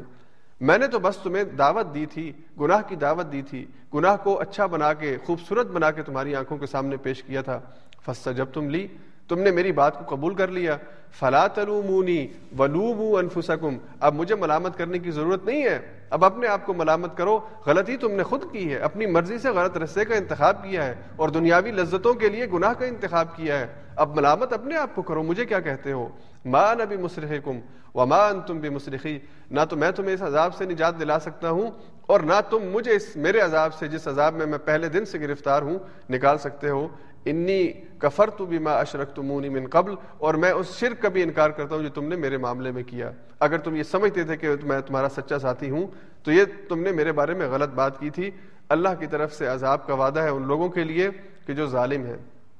تو یہ شیطان کا وہ جواب جو قیامت کے دن ان لوگوں کو ملے گا جو آج شیطان کی مان کی زندگی بسر کر رہے ہیں, جو آج شیطان کے وسوسوں کی وجہ سے اور شیطان کی طرف سے گناہوں کے خوبصورت بنا کر پیش کیے جانے پر اس میں غرق ہیں. مسلمان ہیں شراب کے رسیاں ہیں, مسلمان ہیں زنا کے رسیاں ہیں, مسلمان ہیں اپنے ماں باپ کے نافرمان ہیں, مسلمان ہیں اللہ کی آیات کا انکار کرتے ہیں, کچھ کو مانتے ہیں کچھ کا انکار کرتے ہیں, کہتے ہیں کہ جی کلمہ شہادت پڑھنا بڑا آسان ہے, یہ پڑھ لیتے ہیں, یہ جو حجاب کی پابندی ہے یہ ہم سے نہیں ہوتی, یہ اب یہ کوئی دور ہے حجاب لینے کا. یہ اللہ کی آیات کا انکار ہے کہ آپ اللہ کے ایک حکم کو مانیں اور ایک کا انکار کر دیں. اور یہی رویہ اللہ نے یہود کا بیان کیا کہ یؤمنون ببعض الکتاب ویکفرون ببعض, بعض کو مانتے اور بعض کا انکار کرتے ہیں. یہ رویہ اہل ایمان کا نہیں ہونا چاہیے. تو اگر آج جن غلط خیالات اور افکار کے اندر شیطان نے ہمیں پھنسایا ہوا ہے اور ہمیں دل کی تسلی دی ہوئی ہے کہ بالکل ٹھیک کر رہے ہو, تو قیامت کے دن وہ ہم سے بری الذمہ ہو جائے گا, کہے گا بھگتو, اپنی مرضی سے اس رستے پہ چلے تھے, میں نے کوئی زبردستی تو نہیں کی تھی, اللہ کا کتاب اللہ کا قرآن تمہارے سامنے موجود تھا, اللہ کے نبی کی زندگی تمہارے سامنے موجود تھی, پھر بھی اگر تم نے اس کی نہیں مانی تو مجھے اب برا بھلا کہنے کی کوئی وجہ ہے. اس کے بعد پھر آگے اللہ تعالیٰ نے کلمہ طیبہ کی مثال بیان فرمائی. الم تر کیف ضرب اللہ مثلا کلمۃ طیبہ, اللہ کلمہ طیبہ کی مثال بیان کرتے ہیں جو شجر طیبہ کی طرح ہے. اور شجر طیبہ کیسا ہوتا ہے؟ اچھا درخت, پاکیزہ درخت اور خوبصورت درخت, اور وہ درخت کے جس کی تعریف کی جا سکتی ہو. وہ کیسا ہوتا ہے؟ اللہ نے فرمایا اصلھا ثابت وفرعھا فی السماء, اس کی جڑیں زمین میں اور اس کی بلندی آسمان کو چھو رہی ہوتی ہے, یعنی مضبوطی میں وہ اس قدر ہوتا ہے کہ اسے ہلایا نہیں جا سکتا, اسے جلد اکھاڑا نہیں جا سکتا, اور اس کی باراوری اتنی ہوتی ہے, اس کی بلندی اتنی ہوتی ہے گویا کہ وہ آسمان کی طرف جا رہا ہو. تو یہ شجر طیبہ ہے. اور ایمان شجر طیبہ ہوتا ہے کہ یہ دل میں جب اترتا ہے تو دل کے ہر کونے خدرے کے اندر سما جاتا ہے. پھر اس دل میں شرک کی گندگی نہیں آ سکتی. پھر اس دل کے اندر جس دل میں ایمان اتر جاتا ہے, اس دل کے اندر شیطان سے محبت, شیطانی رستوں سے محبت اور شیطانی طریقوں کی پیروی یہ نہیں ہو سکتی. جب یہ ایمان دل میں اترتا ہے پھر وہ ابوبکر صدیق بنتا ہے, پھر وہ عمر فاروق بنتا ہے, پھر وہ عثمان غنی اور علی مرتضیٰ بنتا ہے, پھر وہ اپنا سب کچھ اللہ کے رستے میں پیش کر دیتا ہے، پھر اس کی وہی پسند ہوتی ہے جو اللہ کی پسند ہوتی ہے۔ یہ کلمہ طیبہ کی مانند جو زمین میں گہرا ہوتا ہے تو ایمان کی جڑیں دل میں گہری ہو جاتی ہیں، پھر اس کو گناہ سے نفرت ہونا شروع ہو جاتی ہے، پھر اس کو اللہ کی طرف سے نور اور بصیرت ملتی ہے، اور وہ عمل صالح کے ذریعے جیسے درخت آسمان کی طرف جاتا ہے وہ اللہ کے ہاں اونچا ہونا شروع ہو جاتا ہے، انسانوں میں بلند ہونا شروع ہو جاتا ہے جو عمل صالح کو اختیار کرتا ہے۔ تو ایمان دل کے اندر جاگزیں ہوتا ہے اور عمل اس کو انسانوں کے درمیان بلند کرنا شروع کر دیتا ہے۔ اور اس کے مقابلے میں اللہ نے فرمایا کہ جو کلمہ خبیثہ ہے، کلمہ طیبہ کے مقابلے میں ناپاک کلمہ، اور وہ کیا ہے؟ اللہ کا انکار ہے، اللہ کے نبیوں کا انکار ہے، دین کا انکار ہے۔ اس کے بارے میں اللہ نے فرمایا کہ شجرۃ خبیثہ، وہ ایک خبیث درخت کی مانند ہے، اور وہ جو خبیث درخت ہے اس کی صفت کیا ہے؟ اجتثت من فوق الارض ما لها من قرار، اس کی تو جڑیں بھی زمین کے اوپر ہی ہوتی ہیں، یعنی وہ اتنا ناکمہ ناکارہ درخت ہے کہ اس کی تو کوئی مضبوطی ہے ہی نہیں، حتیٰ کہ اس کی جڑیں جو زمین کے اندر ہونی چاہیے جتنی بھی ہوں وہ جڑیں بھی زمین کے اوپر ہوتی ہیں، اور ہوا کے ایک جھونکے سے ہی جو ہے وہ اکھاڑ دیا جاتا ہے۔ اسی طرح کفر کی کوئی حقیقت نہیں ہے، اور جو لوگ کفر کا دامن اپناتے ہیں ان کی مضبوطی نہیں، ان کی ان کا کوئی عقیدہ ہی نہیں ہے، ان کا کوئی ایمان ہی نہیں ہے، ان کے اعمال کی کوئی حیثیت نہیں ہے۔ اور پھر اللہ نے اگلی آیت میں کہا یثبت اللہ الذین آمنوا بالقول الثابت فی الحیات الدنیا وفی الآخرہ ویضل اللہ الظالمین ویفعل اللہ ما یشاء۔ اللہ تعالیٰ اہل ایمان کو اس دنیا کی زندگی کے اندر بھی اور آخرت کی زندگی کے اندر بھی قول ثابت کے اوپر استقامت عطا فرماتے ہیں۔ اور قول ثابت کیا ہے؟ یہ کلمہ شہادت ہے کہ دنیا کی زندگی میں بھی انسان اسی سے وابستہ ہو کے زندگی بسر کرتا ہے، اور قیامت میں یا قبر میں جب اس سے یہ پوچھا جائے گا کہ تمہارا رب کون تھا، تمہارا دین کیا تھا، تمہارا نبی کون تھا، تو اس پر استقامت اختیار کر کے اس کا صحیح جواب دے سکے گا۔ اس کے بعد اللہ تعالیٰ نے حضرت ابراہیم کی دعاؤں کو ذکر کیا جن کی نسبت سے سورت کا نام رکھا گیا، اور حضرت ابراہیم علیہ السلام کو اللہ نے بڑھاپے میں اسماعیل اور اسحاق عطا فرمائے تھے، جس کا ذکر یہاں پہ اللہ نے قرآن میں فرمایا۔ تو اولاد کے ملنے پر اللہ کا شکر ادا کیا، الحمدللہ، اللہ تیرا شکر ہے، تعریف تیرے لیے ہے۔ وہب علی علی الکبر اسماعیل و اسحاق، تو نے اس بڑھاپے مجھے اسماعیل بھی دیا اور ایک نہیں دو دیے، اسحاق بھی دیا۔ ان ربی لسمیع الدعا، اے پروردگار بے شک تو دعاؤں کو سننے والا ہے۔ اور اس کے بعد یہ دعا جو ہم نماز میں پڑھتے ہیں بہت خوبصورت دعا ہے، رب اجعلنی مقیم الصلاۃ ومن ذریتی، اے میرے پروردگار مجھے بھی اور میری اولاد کو بھی نماز کو قائم کرنے والا بنا دے۔ اب دیکھیں دعاؤں میں سب سے پہلی دعا کیا ہے؟ نماز کی پابندی، پانچ وقت کی نمازیں ان کے اوقات کے اوپر ادا کرنا، یہ نماز کی پابندی ہے۔ اور اچھی بات ہے کہ با جماعت ہو، اچھی بات ہے کہ اس کے تمام آداب کے ساتھ اس کو ادا کیا جائے۔ اور یہ نبی کی، حضرت ابراہیم کی جو اللہ کے برگزیدہ نبی ہیں، اپنی فیملی کے بارے میں دعا ہے۔ ویسے انہوں نے مکہ کے لیے بھی دعا کی، انسانیت کی ہدایت کے لیے بھی دعا کی، لیکن اپنی فیملی کے بارے میں جب دعا کی تو اے اللہ مجھے بھی اور میری اولاد کو بھی نماز کا پابند بنا دے۔ ہمیں اس چیز کا اپنے گھروں میں اہتمام کرنا چاہیے، خاص طور پہ آج کل جب سب بچے گھر میں ہیں، والدین گھر میں ہیں، کہ ہم ان کو نماز کا عادی بنائیں، اور محبت کے ساتھ کہ یہ اللہ کے آگے جھکنا اس کی نعمتوں کے اظہار پر ہے۔ یہ اس وجہ سے نہیں کہ میرے باپ سخت ہے اور وہ کہتے ہیں کہ بس پڑھو نہیں تو ماروں گا یا نہیں پڑھو گے تو ناراض ہو جاؤں گا، نہیں، بلکہ بچے کو سمجھائیں کہ یہ جو اللہ کے آگے جھکنا ہے یہ اس کی نعمتوں کے شکرانہ ہے۔ یہ جو اللہ نے ابھی قرآن میں پہلے کہا نا کہ میرے آگے جھکو، شکر اختیار کرو، تو یہ شکر کے جذبات کے ساتھ اس کے آگے جھکنا ہے۔ ہم شکر کریں گے تو اللہ نے جتنا دیا ہے اس پہ اللہ اور اضافہ کریں گے۔ اللہ نے خود قرآن میں کہا کہ شکر اپناؤ گے تو میں اور دوں گا۔ تو نماز اللہ کے شکرانے کے اظہار کے طور پر ادا کرنی ہے، اس لیے اس کے سامنے جھکنا ہے۔ اور پھر ربنا وتقبل دعا، اے ہمارے پروردگار ہماری دعا کو قبول فرما لے۔ اللہ سے دعا مانگے اور دعا کی قبولیت بھی مانگے کہ اللہ جو مانگا ہے وہ قبول کر لے۔ اور پھر یہ دعا بہت خوبصورت اور جامع دعا، ربنا اغفر لی، اللہ مجھے معاف کر دے، مجھے بخش دے۔ انسان ہونے کی حیثیت سے کوئی کمی کوتاہی غلطی گناہ سرزد ہوا ہو، اللہ اسے معاف کر دے۔ ولی والدیہ، اور انسان کو اپنے والدین کو اپنی دعا میں نہیں بھولنا چاہیے۔ ابراہیم علیہ السلام نے اپنے والدین کے لیے دعا کی، ہمیں بھی اپنے والدین کے لیے دعا کرنی چاہیے کہ اے اللہ مجھے بھی اور میرے والدین کو بھی بخش دے۔ وَلِلْمُؤْمِنِينَ، اور تمام مؤمنین کو، یوم یقوم الحساب، قیامت تک آنے والے تمام اہل ایمان کو۔ اور یہ ایک اور دعا کا پہلو ہے کہ اپنی